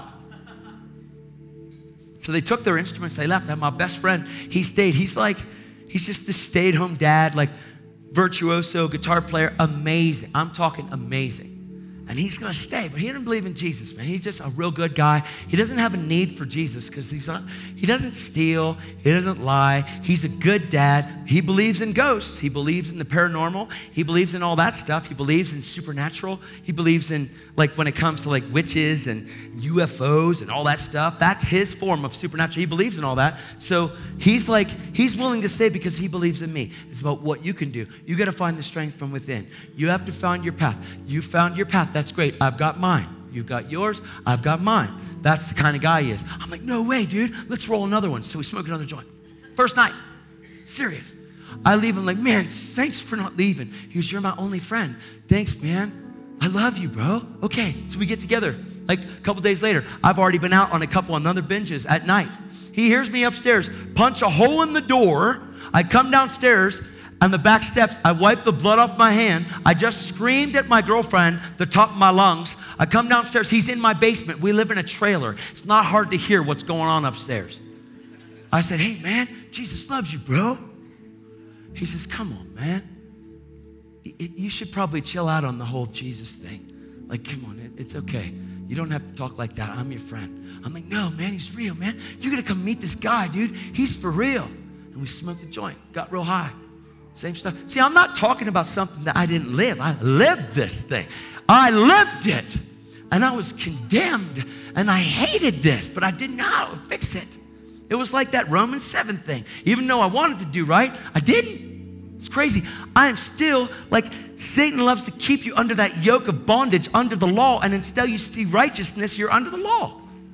And that's where I'm at. And I'm like, ugh, I can't get free. So five and a half months go by. I am falling all the time, constant, still hooked on porn, still have my secret little lie life. I'm still lying to my girlfriend. I'm still out on binges. I'm still getting high. I'm still getting drunk. And I'm going to church on Sunday. And I'm saying real loud, oh, praise the Lord. And I was saying I'm sorry to God for all the stuff I was doing because I knew I was going to do it again as soon as I left the church. And I was messed up. Five and a half months into this thing, I go out that night my girlfriend and my daughter follow me out in town. I don't see them. I'm at the payphone. I'm calling my dealer try to get some more drugs. I am hooked. I mean, cocaine is an epidemic, but that's just the that's everything else. I call my guy. He doesn't answer the phone. I turn around, and there's my daughter. Daddy, you promised you'd never do it again. And I said, Honey, I'm so sorry. She says, Get in the car, Daddy, right now. And my girlfriend says, Get in the car. You're such a liar. I hate you. And it was I mean, I earned it. I'm not faulting anybody. I was messed up.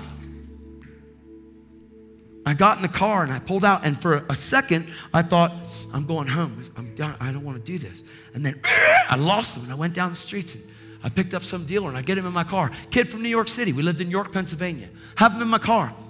He gets the drugs out. I have two eight balls in my hand, a large amount of cocaine. I tell him, You have the right to remain silent. Anything you say can and will be used against you in a court of law. You have a right to an attorney. If you can't afford one, we'll be appointed. I've read him his rights. I've been read mine a lot. I'm telling you the end of a testimony. My life was horrific. This is like crazy ending.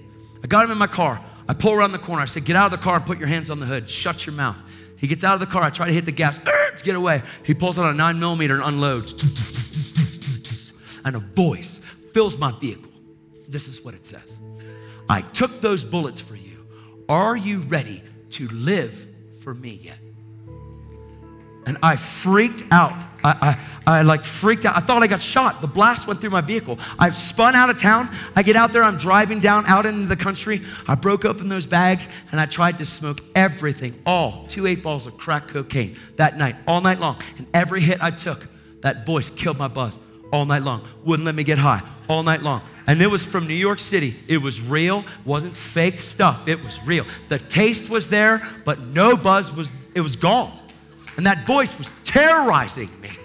I'm talking terrorizing me because I didn't know what it was. But I couldn't get high. And I get home and I got my heart is pounding. I'm like, oh my gosh. I get out of the vehicle and I shined a flashlight on my truck and I had no bullets in my car from 10 feet away. I'm like, oh my God, oh my God, oh my God, oh my God. Oh my God, what am I gonna do? Oh my God. And I went to the door and I was afraid uh, because I, I knew that my girlfriend and my daughter were on the couch laying head to head, as always, because daddy's out. And I, and I opened the door. Get out! Get out of my life! I hate you. And man, I, I just made the decision to leave, and my daughter's screaming, No, daddy, no. And I, I made the decision to go to Teen Challenge. I, it was crazy. I, I couldn't do this. Done. So the next day, I called my friend Bobby. I, I said, Man, I said, I, I was out last night. I said, I ripped off a dealer and he unloaded a nine millimeter at me, man, from like 10 feet away. He goes, Are you in the hospital, man? I go, No, dude. I said, It was so crazy. I said, This guy shot at me. I had him in my car and I'm telling him, you know. And then what happened? And I tell him, I said, He unloaded a nine millimeter. He goes, And what happened? I go, Man, I heard this voice. He goes, What did it say? I said, He said, I took those bullets for you. Are you ready to live for me yet? I had no idea what it was. I said, But man, it was Jesus. He goes, Todd. He goes, You're hearing voices. And obviously, that guy was a bad shot. You don't understand, Todd. What are you doing? You're losing your mind. I said, No, I'm telling you the truth. Dude, I'm going to a rehab. He goes, So good, man. You need help, bro. I said, I do. I'm going to get help. I'm going to get help. You're a good dad, man. You're there for your kids. I don't know how to be a dad, man. All I do is hurt mine. I'm tired of hurting people, I'm tired of hurting you. He goes, You're not hurting me. You're my friend. You're my only friend. You don't need to go away. I said, I got to go, dude. I said, I should be dead. He's like, he goes, man, he goes, well, at least you'll at least you'll be better. I'll see you in a month. I said, no, this program is a year long. He goes, what? I said, it's 12 months. He goes, you're not going away for a year. I said, I am. I said, I, got to know him, dude. I, know who? Jesus. You're going to go away to a program to learn about someone that's not real. You are so in trouble. I said, I am in trouble, man. But this pastor, he said, I don't care about a pastor. You're my only friend. Why would you do this? I said, Because, man, lost my girl, lost my daughter, I lost everything. I got to go. I said, Can we hang out, man? Maybe? He's like, No, because he couldn't get around. He couldn't, like, we couldn't hang him the next day. so a day and a half later, um, I, I leave.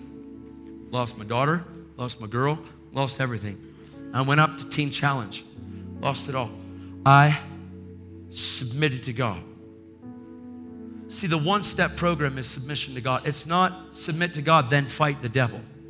No, it's in your submission to God, you're submitting to what His Word says about you. You're submitting to the truth of what the Bible says about you. You're submitting to God, saying, I will take the Bible and make this everything, and I will hold this above everything in my life, and this will be the priority learning and understanding who I am in Christ and who Christ is in me. I am submitting to your lordship. not just you being my Savior, but you are going to be my master. And you become an instrument of righteousness. So I gave up. I went to Teen Challenge. I'm in there for three days. And this pastor calls me up there. I get called into the room. I'm three days into total surrender. I'm talking like total surrender. Gave up, just gave up. Didn't quit life, just gave up this life so that I could become who God said I am. Really, that's all He asked for. I mean, all He's asking you to do is give up something you were never created to be in the first place because you weren't created for you, you were created for Him. That's not a fair trade on His end. So I'm up there, and this pastor calls, and I, he gets call, I get called in the office. This guy goes, "You need to, you need to come in here." It was the house parent, the guy that was, uh, was it was just the, the counselor. He goes, "You need to come and sit down, listen to your pastor." I go, "Oh my gosh, like, what happened?" I'm thinking, the drug dealers are at my house. They've hurt my girl and hurt my daughter. That's the first thing I thought because I owed so many people money because of addiction. So many rips off. I've ripped off so many people. The last one I ripped off should have killed me. I mean, I'm thinking they're at my house. I only live six miles from the city, like not far. Someone could have followed my car. So I get on the phone. I'm gonna go, tell me, tell me that my daughter's okay. Tell me that Jackie's okay. He said, Jackie and your daughter okay. He said, Todd, it's not them. He said, it's Bobby. I said, what? He said, your guitar player, your friend. I said, what happened? He goes, he had a brain aneurysm. I go, what's that? He said, he's in a coma. I go, no, not my only friend. No. I threw the phone down and I ran upstairs in the prayer room and I got on my knees and I said, No, not Bobby, not my best friend. No. And peace, peace filled the room. It's the first time ever I ever had peace in my life. I, it was like God was saying, You're not going anywhere. And I, I mean, I couldn't have helped him if I left anyway. I mean, I was a mess. And I stayed in that program and I, I, stayed there and I was there and I dove into the Bible. I said, God, you have to. Every morning I woke up an hour earlier than everybody else. You know, like this is where it's at. It's not when you go to church, you open your Bible. You don't crack your Bible. When you get to church, you, you, you need to get alone with God. You need to find out who your Father is. You, you can't afford to, to not know Him. You can't afford to just go through the motions and have a ministry. You can't afford to just move in gifting at the cost of your identity as a son. You, you can't afford to. And that's what I did, and I didn't know. And I'm like, oh God. And I stayed there, and I, every morning I woke up an hour earlier than everybody else. I'd open my Bible. I didn't know where to go. I just, God, you got to show me.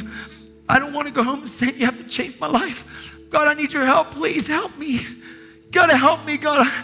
This is who you say I am, and I can't even read. I don't understand. You got to help me. Please help me. Please, God. And He wants to help, and I know I don't have to beg Him but I don't know him and I need to know him. And I'm like, oh, God, help. And I saw scripture in James that said, if I lack wisdom, ask God. And I'm like, that's it. Oh my God, I don't have any wisdom. I'm clueless. I'm wisdomless. Help me.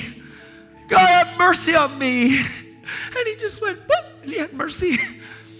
And, and the blood of Jesus just washed me, washed me clean from all the guilt and shame and all the regret and just cleansed me and washed me and told me I was his and he was mine and he'd never leave me nor forsake me and told me that I'm right with him and the cross was the revelation of my value and underneath of that sin was a, a great price that he paid for underneath of that sin to redeem what was lost and now that he redeemed what was lost now that i'm found i was blind and now i see and i was dead and now i'm alive and all of a sudden the gospel came alive it was amazing and, and condemnation and guilt and shame and boom and regret all of it left and i can't go back and fix that stuff anyway I can't.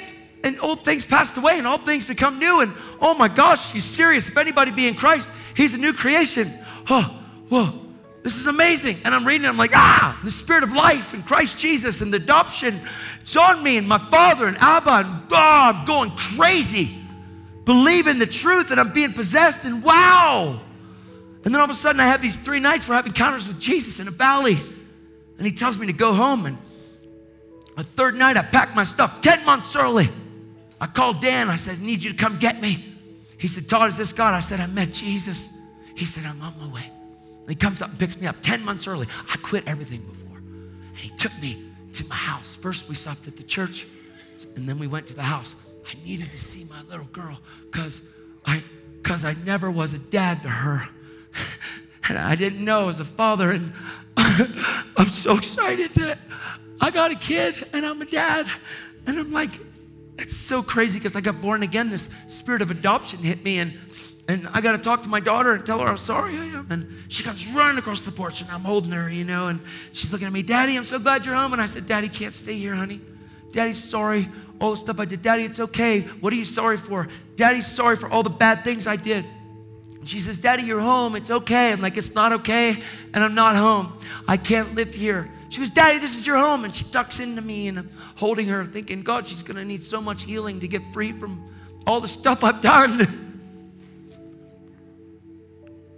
And my girlfriend comes out of the house, and I told her, I said, I'm so sorry.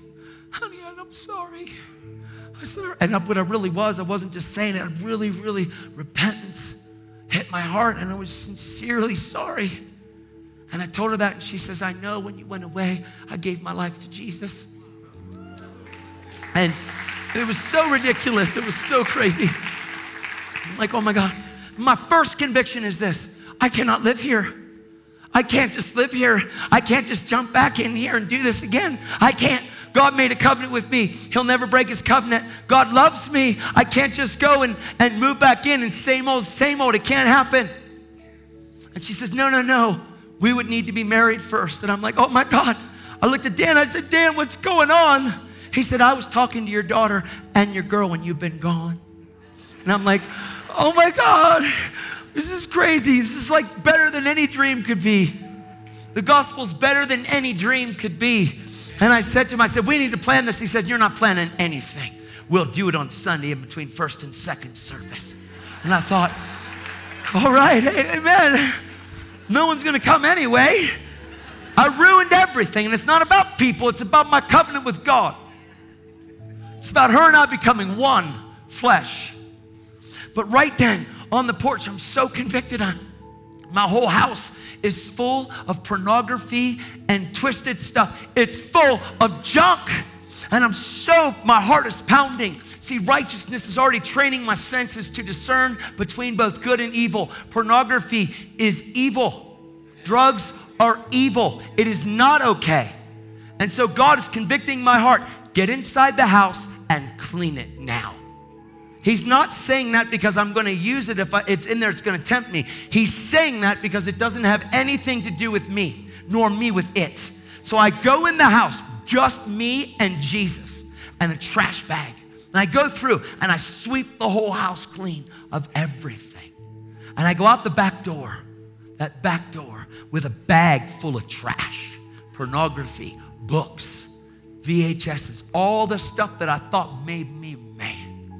And I take the drugs and the paraphernalia, the bongs, the bowls, all the junk, man. I mean, I got a trash bag. I take it out to the barrel and I smash it down with a sledgehammer and I douse it with gasoline and I light that thing on fire. I did. I lit it on fire. My heart was pounding. Why? Because righteousness trains your senses. See, the fear of the Lord comes. And what happens is God will tremble your heart when you're close to evil. It says, Sin crouches at the door, it's wanting to take you captive. It says, Let go of the sin that so easily ensnares us. Let go of that stuff. That's what it says. It's amazing. And the fear of the Lord is the beginning of wisdom. And He starts to tremble you when something's not right. Not because He's a legalist, because He's a lover and He won't allow anything else to have you in bondage. He wants you to be free from that stuff. And so I'm like, oh, and I burn this, and after the trash, after the fire went down, I worshiped Jesus over my path. And a couple days later, my girl and I get married. It's my wife out there, the one that still cries because it's still surreal, because it's surreal.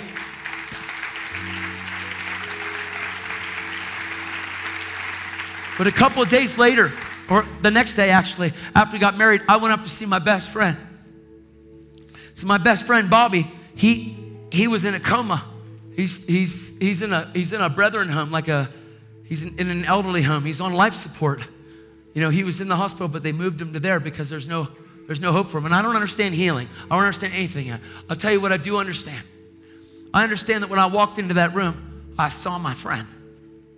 And I walked in there, I took my little daughter, my seven and a half year old kid, and, I, and my daughter's crying because she knew Bobby. You know, he's a, my, my only friend, the only one that didn't turn his back on me when when I incorporated Jesus in. And I, I said, I'm sorry to his wife. And she said, For what? I said, Because I didn't represent Jesus. She goes, Jesus? And she screamed at me. And she goes, Look at my husband. You're going to tell me about Jesus? If Jesus was real, why? And she, uh, she went into the corner. And I knelt down and I held my friend's hand. And I said, I'm sorry. I'm sorry, bro. I held his hand and he didn't blink at me and he didn't squeeze my hand. He's in a coma, he's brain dead. And I said, Man, Jesus is real. I'm sorry, man, he's real. He's real, man. You gotta wake up, bro. He's real. I don't know about healing, I don't understand that. All I knew is that for about 30 seconds, my five and a half months of hypocrisy swelled through my brain. Hey man, Jesus is real. Hey man, God loves you. Hey man, this. I don't believe in Jesus, I believe in you. Hey man, to each his own. Hey man, you found your path, I've got mine. No, Jesus is real. Todd, don't you think that if he was real, maybe your life would be different? You're not different than anybody else. You're just like every other Christian. Listen, this is some kind of crutch. This is this, this is that. And you know what I didn't do? I didn't give him anything worth believing in. and I'm holding his hand, telling him I'm sorry. I wish I could tell you, he woke up. I said, I love you, man. He's real. He didn't do nothing. My daughter and I were crying. We walked out of the room. We went down to our car. Daughter's sobbing the whole way home. I said, honey, I, I love you. You don't ever have to live as a hypocrite in front of anybody. You, you don't ever have to live that way. I could have gave him the reason for Jesus being real. I got home and helped my wife, and we cried because Bobby was my only friend. He was my only friend. And the next day, his wife called me and said, Bobby died last night. I got to see him before he died. But he wasn't awake and it was really late, too late. that thing marked me. These tears that in my eyes and my heart that's trembling, it's not because I'm guilty. It's because I'm convicted. we live in this world and we get to be an example to people. Who are you living for? Who's your master? How are you living? What do people think when they think about you? Because I'll tell you what, I lived as the biggest hypocrite on the planet. And I'm promising you that there's only one name under heaven that men should be saved. And Bobby died saying, I believe in you, I don't believe in Jesus. And that doesn't get him eternal life. That's a hard thing. Then the next day, his wife said, Todd, you were Bobby's only friend. He would have wanted you to speak at his funeral. that's, that's the heaviest thing ever. So I told my wife and we cried. She goes, What are you going to say? I go, Oh, no. I stayed up all night with the Lord. I said, God, I don't even know what to say. He says, Todd, I want you to talk about what it means to be a friend. My friend. I'm like, God, I wasn't your friend. He said, You just didn't know that you were my friend. he said, Bobby was your friend, but instead of laying your life down for him, he laid his life down and he didn't know me. And I'm like, Oh my God. I thought about this. The next day I go to this funeral home, and my friend, his shell was laying in that casket. All of you have people in your life that are just like Bobby, and you can choose. You can choose this day who you're going to serve. You can serve in selfishness. You can serve yourself. You can keep living for you and not surrender. It's okay. You can live as a hypocrite. You can. But I promise you this hypocrisy and compromise sends more people to hell than anything else on the planet. Anything else. That's why Jesus rebuked hypocrisy. He said cold or hot. Cold is better than warm. He says, Todd, I said, I don't understand. God, I was completely cold. He said, That's right. And when you had an encounter with me, you turned to burning hot and you've been on fire ever since. I said, Well, people that are warm, at least they know you. He said, No, people that are warm are a damage to the world around them.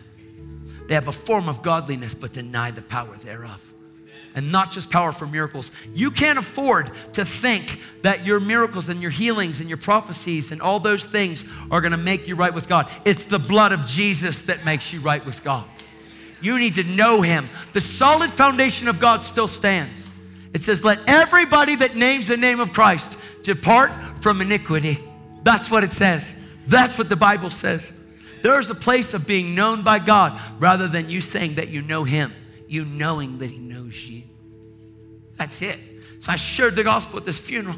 I watched them little kids come up that casket, shake it.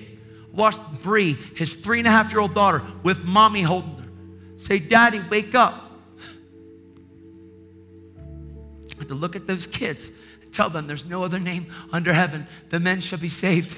And your daddy died saying he believed in me. And I'm sorry, but my name isn't that name. The name is Jesus. And I had to tell those kids that their daddy is not in heaven. That's the hardest thing ever to say. Ever.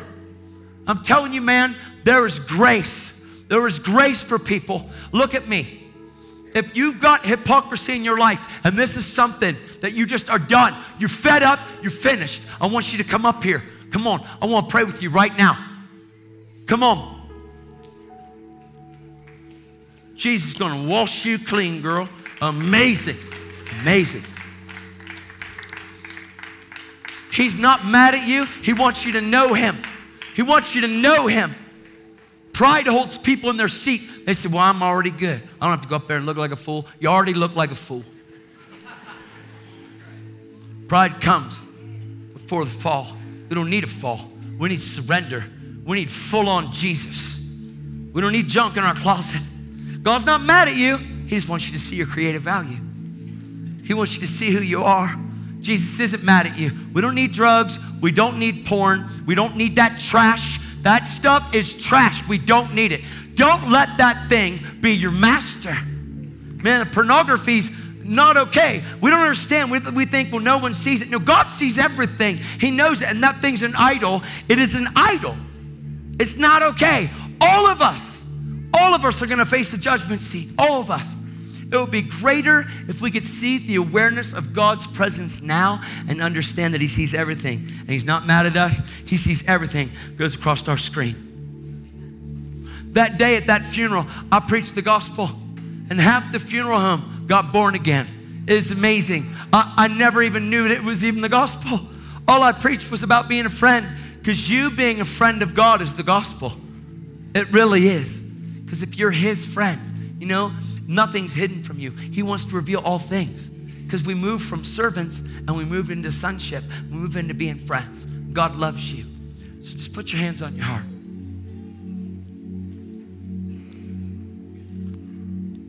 Can I get the whole worship team up here? Come on. Come on, Judah Dawkins.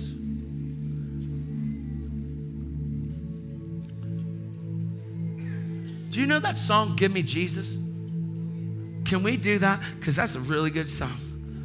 Give me Jesus. Give me Jesus. I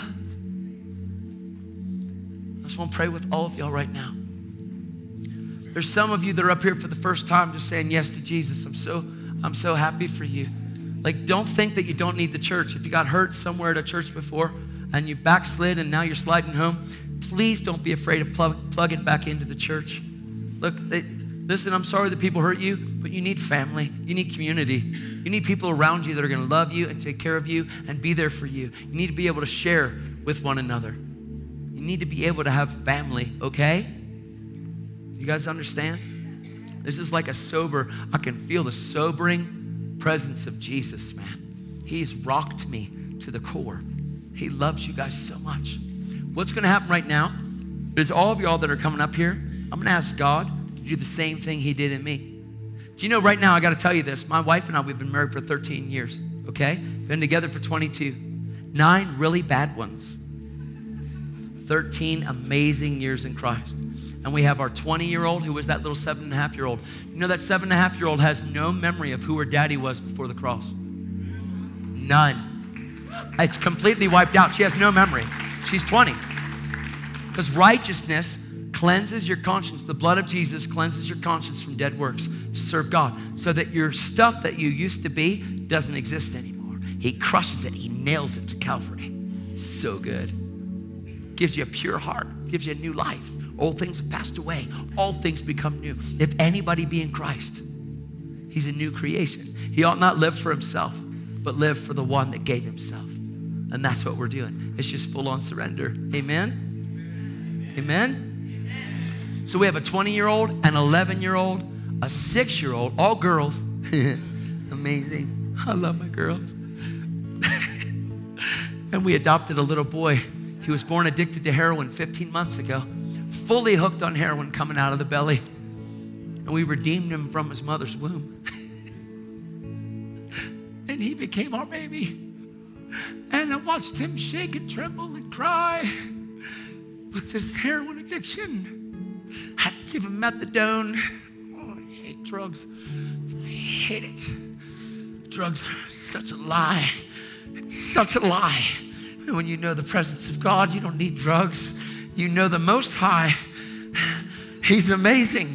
Peace is something that no drug can give you. The peace that surpasses understanding is about to flood your hearts and your minds in Him. I want you to do this. Don't just come up here and say, I'm doing this, and then continue in sin and go back into a relationship with your girlfriend. I'm speaking from my heart right now. Don't just think it's okay to live with your girlfriend, to go and do things and tell your girl, hey, if you love me, you'll do it. No, that's not love at all. That's manipulation. That's maneuvering. That's a lie. If you love her, put a ring on her finger and marry her. Put a ring on her finger and marry her. People say, well, I don't want to fix what ain't broken. Oh, you're broken, bro. You're broken. You're dead in your sin. You don't need this. You stand before God and answer for your life. Get right. Get right now while it's daytime. Night is coming. Right now it's daytime. Let's run with Jesus, man. Clean your closet so that you know have no issues. No issues. Jesus is amazing. Your number one issue is be addicted to Jesus. You cannot overdose on him. Ever. He's amazing.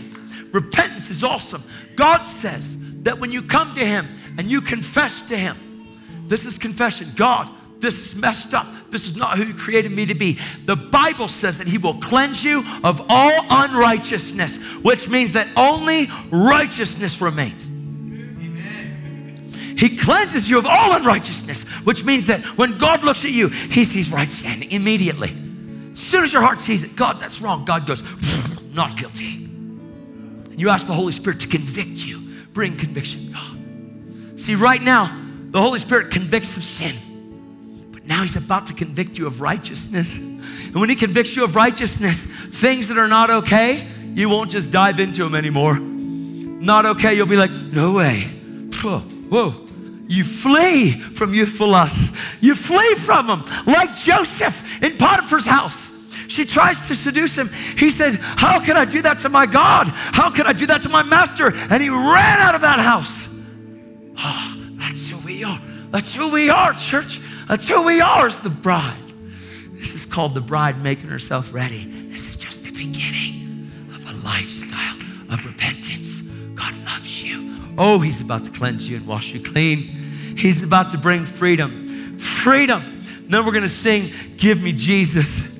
Give me Jesus, because that's what you're born to be addicted to forever and ever and ever. Just give me Jesus. Oh God, I have to have more. Yeah, but you already have a lot. I don't care. I go away to meetings. I tell my wife, I'm coming back changed, honey. I'm coming back with more of Him. She goes, Is that possible? I said, uh, uh If it is, I'm getting it right now. I'm going after Jesus with everything I am. Why? Because I need to grow up into the full measure and the stature of Christ. That's what the fivefold gift is used for the equipping of the saints. You are called saints, not sinners. Right now, confession of sin it bang, and then you're called a saint in the eyes of the Father. God sees you as a holy one, set apart. He puts the spirit of holiness in you. This is the narrow way. Jesus said, I'm the way, the truth, and the life. No one comes to the Father except by me. So right now, we're all just kneeling before the Father. Woo! And He's a great dad, and He's not mad. He's so excited. Angels are like, yeah, finally, I got something to work with. I promise you. Oh my gosh, it's the beauty of holiness. It's the beauty of purity. It's Isaiah 6. Mm, he touches the coal to your lips. Boom! Oh no, I'm a man of unclean lips. And he says, touches his lips. Boom. That coal was Jesus, man. Hmm. That's what he's doing. So good. All right, come on.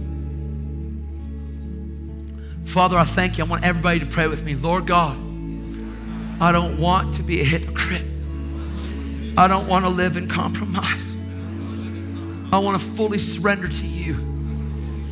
All that I am, God, I surrender all. God, all people that have watched my hypocrisy and have watched my compromise, I'm asking you to wipe this clean, God. That you forgive me and wash it clean. That the blood of Jesus would cleanse my conscience from dead works so that I could serve the living God. Right now, I believe that your blood is enough. Today, I surrender all. I surrender all. I surrender all. I surrender all.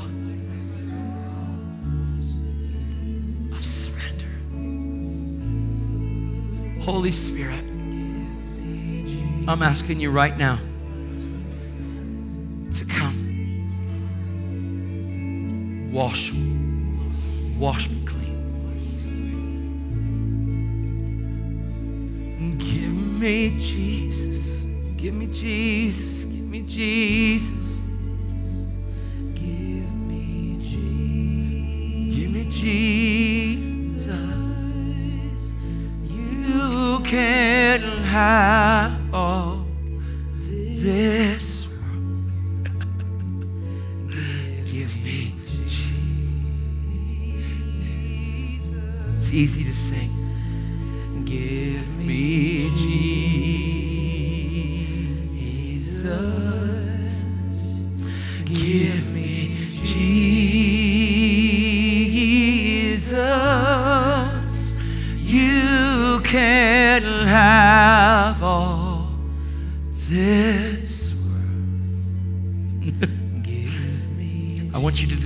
Position your focus on Jesus right now. That this is what we need right here, right now.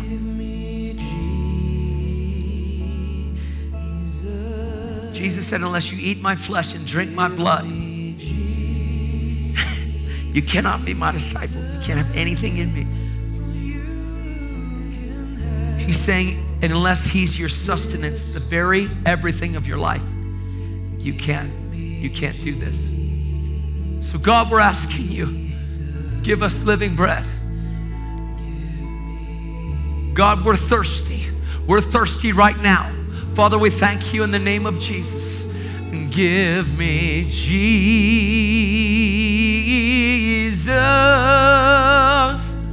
You can have all this world.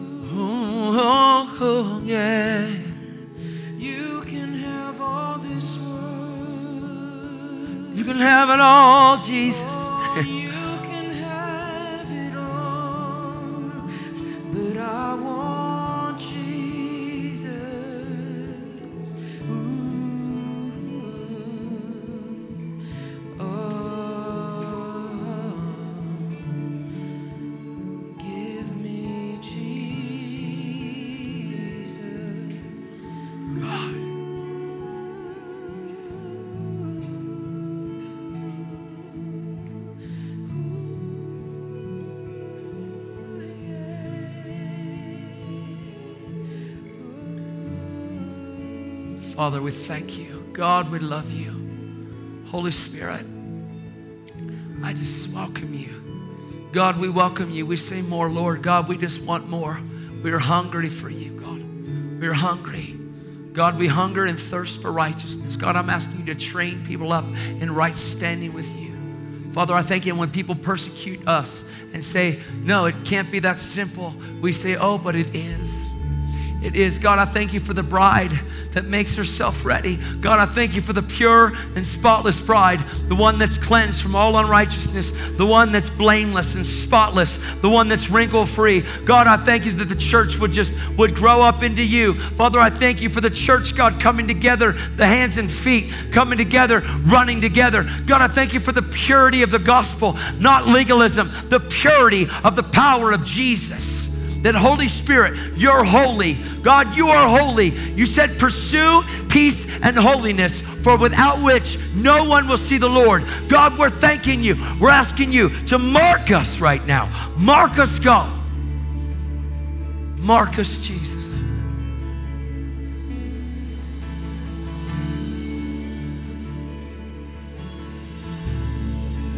Bring that up, bro. Bring that up again.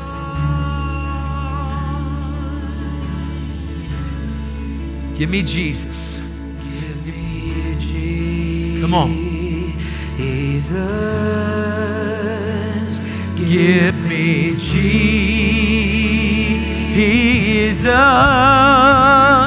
You can. Yeah, that's it. Come on. Bring it up. I want you to sing. I want you to let it go. Come on, let that go. Let's go. Come on. Give me Jesus. Give me Jesus. Give me Jesus. Give me Jesus. Give me Jesus.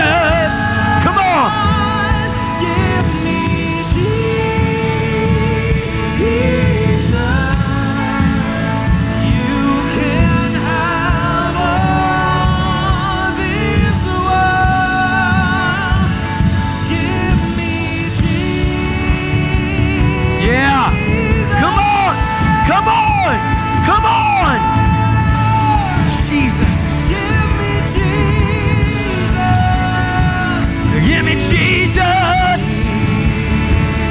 Make that your heart cry. Make that your heart cry. Make that your heart cry.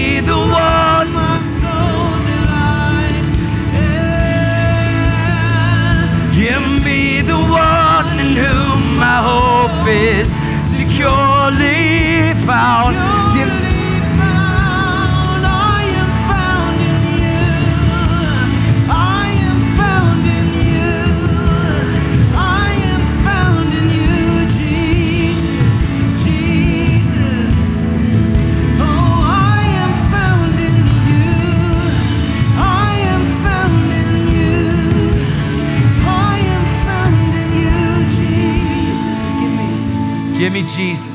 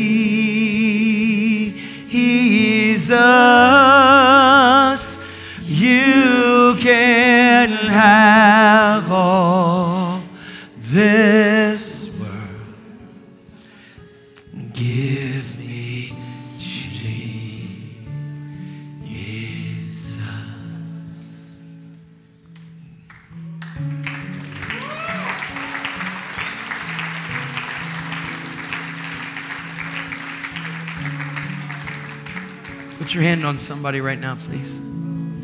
Such a good place. Oh, I just love him. He's such a he's such a sweet, amazing master. He's not mad at us if you just get touched with this every day of your life. He keeps your heart just completely clean. And it's not about your works. It's not about you trying to do the right thing. It's about you knowing that you're right with God that Jesus did the right thing so that you could become right with God. It's not about your doing to be. See, what happened right now is that you just became. So when you become, all you're doing is just the byproduct of being. Then your doing is easy. Then you're just co laboring with God. You're just in relationship with the Savior. Now, Holy Spirit wants to move through you and use you. This is where healthy, healthy Christianity is groomed from, right here. See, then when a miracle happens, that's not your identity. The miraculous is the byproduct of being a son and being a daughter. Then you don't need another miracle to like keep you going. The righteousness of God has kept you going. You're right with God. It's not about performance. Then you can stand before God on that day and He can say, Well done, good and faithful servant. Well done. Enter into the joy of the Lord. Then you can tremble here with the fear of God, man, and walk cautiously with God, not on eggshells. Cautiously meaning there's a dove on your shoulder. And when there's a dove on your shoulder, you want to walk a certain way because you don't want the dove to fly away. Not that the Holy Spirit's going to leave you, because God will never leave you nor forsake you. But we want to be conscious of Him every day. And see, when God spoke to Jesus that day and said, This is my son in whom I'm well pleased, right now, right now, God speaks to you because of your faith in Jesus. And He says, This is my daughter that I'm well pleased. This is my son that I'm well pleased. This is my daughter that I'm well pleased. This is my son that I'm well pleased. It's not about your performance. It's about you believe in me. Let me cleanse you. Let me wash you. Let me strengthen you on your inner man. So now I want to pray right now. I want you to pray with me. I want you to say this in the name of Jesus. Give me a hunger for your word. Give me a hunger for the living word. Give me a hunger for the instruction manual on how this creation functions. Give me a hunger for your truth. I thank you, Father, that you will train me in all righteousness so that I can represent you well. In the mighty name of Jesus. Now, let's kick out some more sickness right now. Okay? All right, so now put your hand on somebody. Oh, this is easy. So good. Come on, Jesus. Yay. So I want you to just say this in the mighty name of Jesus. I command every disease to go right now. In Jesus' name. Every disease. You're under the curse. And Jesus became that curse. Because cursed is everyone that hangs on a tree. And Jesus hung on that tree. And Galatians 3:13 says that Jesus became cursed. Sickness is under the curse. So since we are not under the curse, sickness has to go. Right now. So in Jesus' name, all sickness, all disease, all deafness, all blood disorders, every joint, every joint in the body fingers, wrists, shoulders, knees, ankles, everything else that moves in us. Be healed. Diseases that came into our body through a lifestyle of sin. The fruit of sin, disease, hepatitis C, STDs, track marks, self mutilation. Get out in Jesus' name because that's not who we are anymore. Because that's not who we are anymore. In the name of Jesus, get out right now. Deaf ears. Who here has ear problems right now? Okay, I want you to hold your hand up. People around them, I, want you to put your hand on their ear.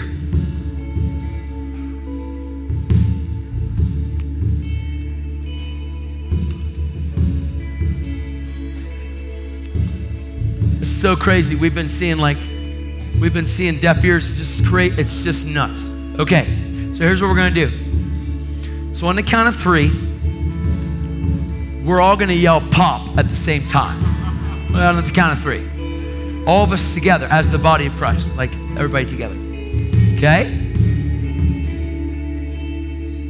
And how many of you believe that ears will open? Yeah. One, two, three. Pop!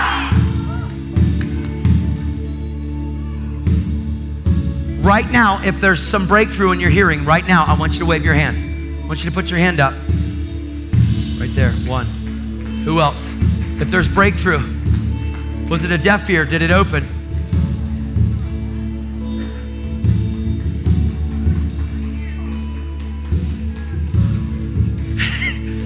Did your ear open?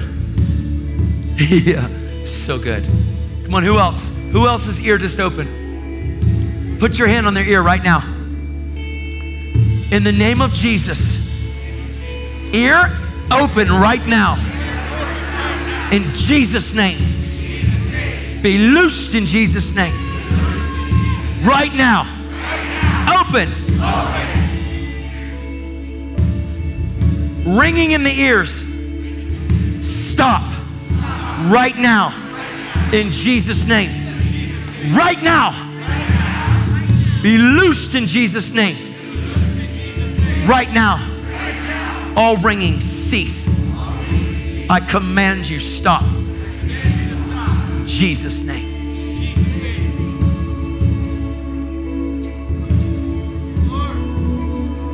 If ringing has ceased in your ears, I want you to shake your hands in the air so I can see what's going on. Come on, come on, come on. Come on, come on. If you had breakthrough in your ear, in one of your ears, I just want you to wave your hand at me. Come on. Yay, Jesus. Come on.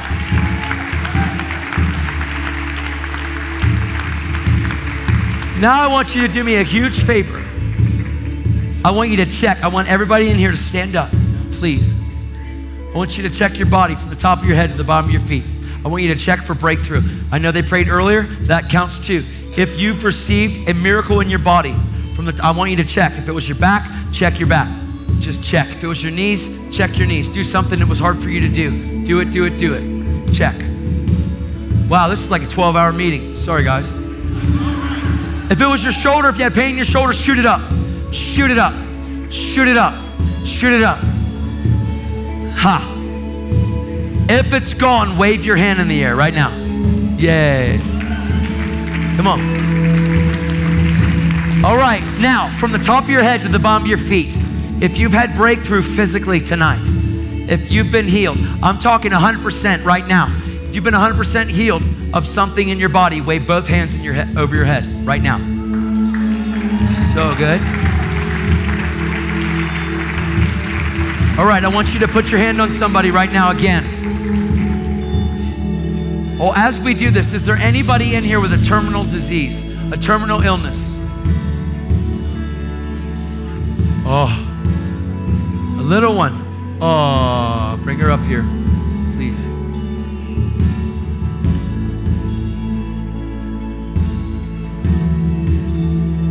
Can you let that little one? She's coming up here. Okay.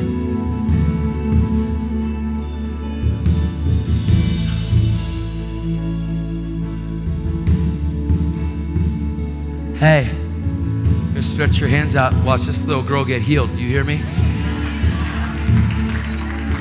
Come here, you. Can I hug you? What's going on? She has cystic fibrosis. Oh, yay. Where's my wife at? Where's Jackie at? Jackie, I know you hear me.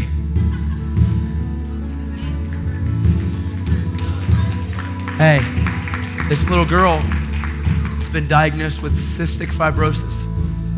Same thing that Lynn had. She needs healed. She needs new lungs right now. Yay. How many of you believe that Jesus can do this? You don't be scared, okay? We love you. What's your what's what's your name? Taylor. That's Taylor. That's a beautiful name.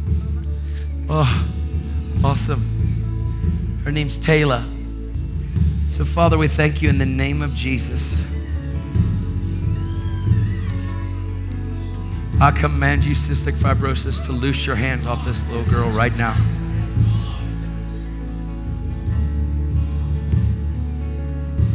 In the mighty name of Jesus, right now. Lungs, we command you be healed in Jesus' name. God, I thank you that you have a brand new pair of lungs for her right now. In Jesus' name, we command this to go now. Jesus, thank you.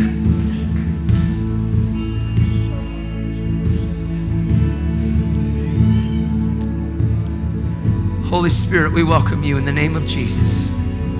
I command this disease to go. We command, as the body of Christ, this disease to go right now. In Jesus' name. In Jesus' name. God, I thank you for doctors' confirmed reports. Let doctors be astounded at brand new lungs in this little baby. Thank you for Taylor. Thank you for wholeness in Jesus' name. Thank you for this one that you love so much. Jesus, thank you.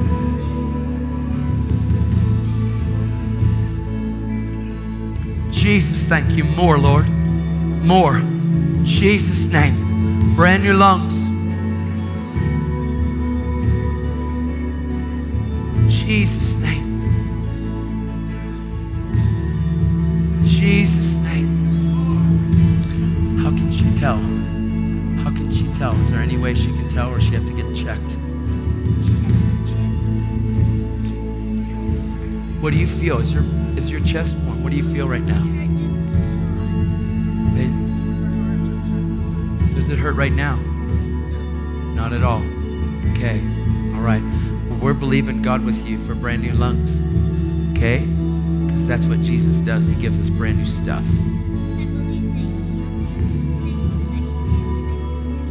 Oh, I give you another hug.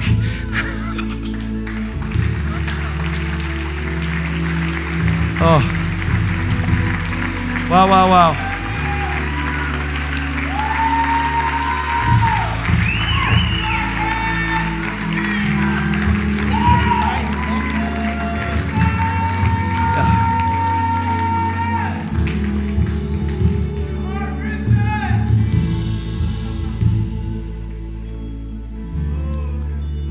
Father, I thank you in the name of Jesus for everyone in here.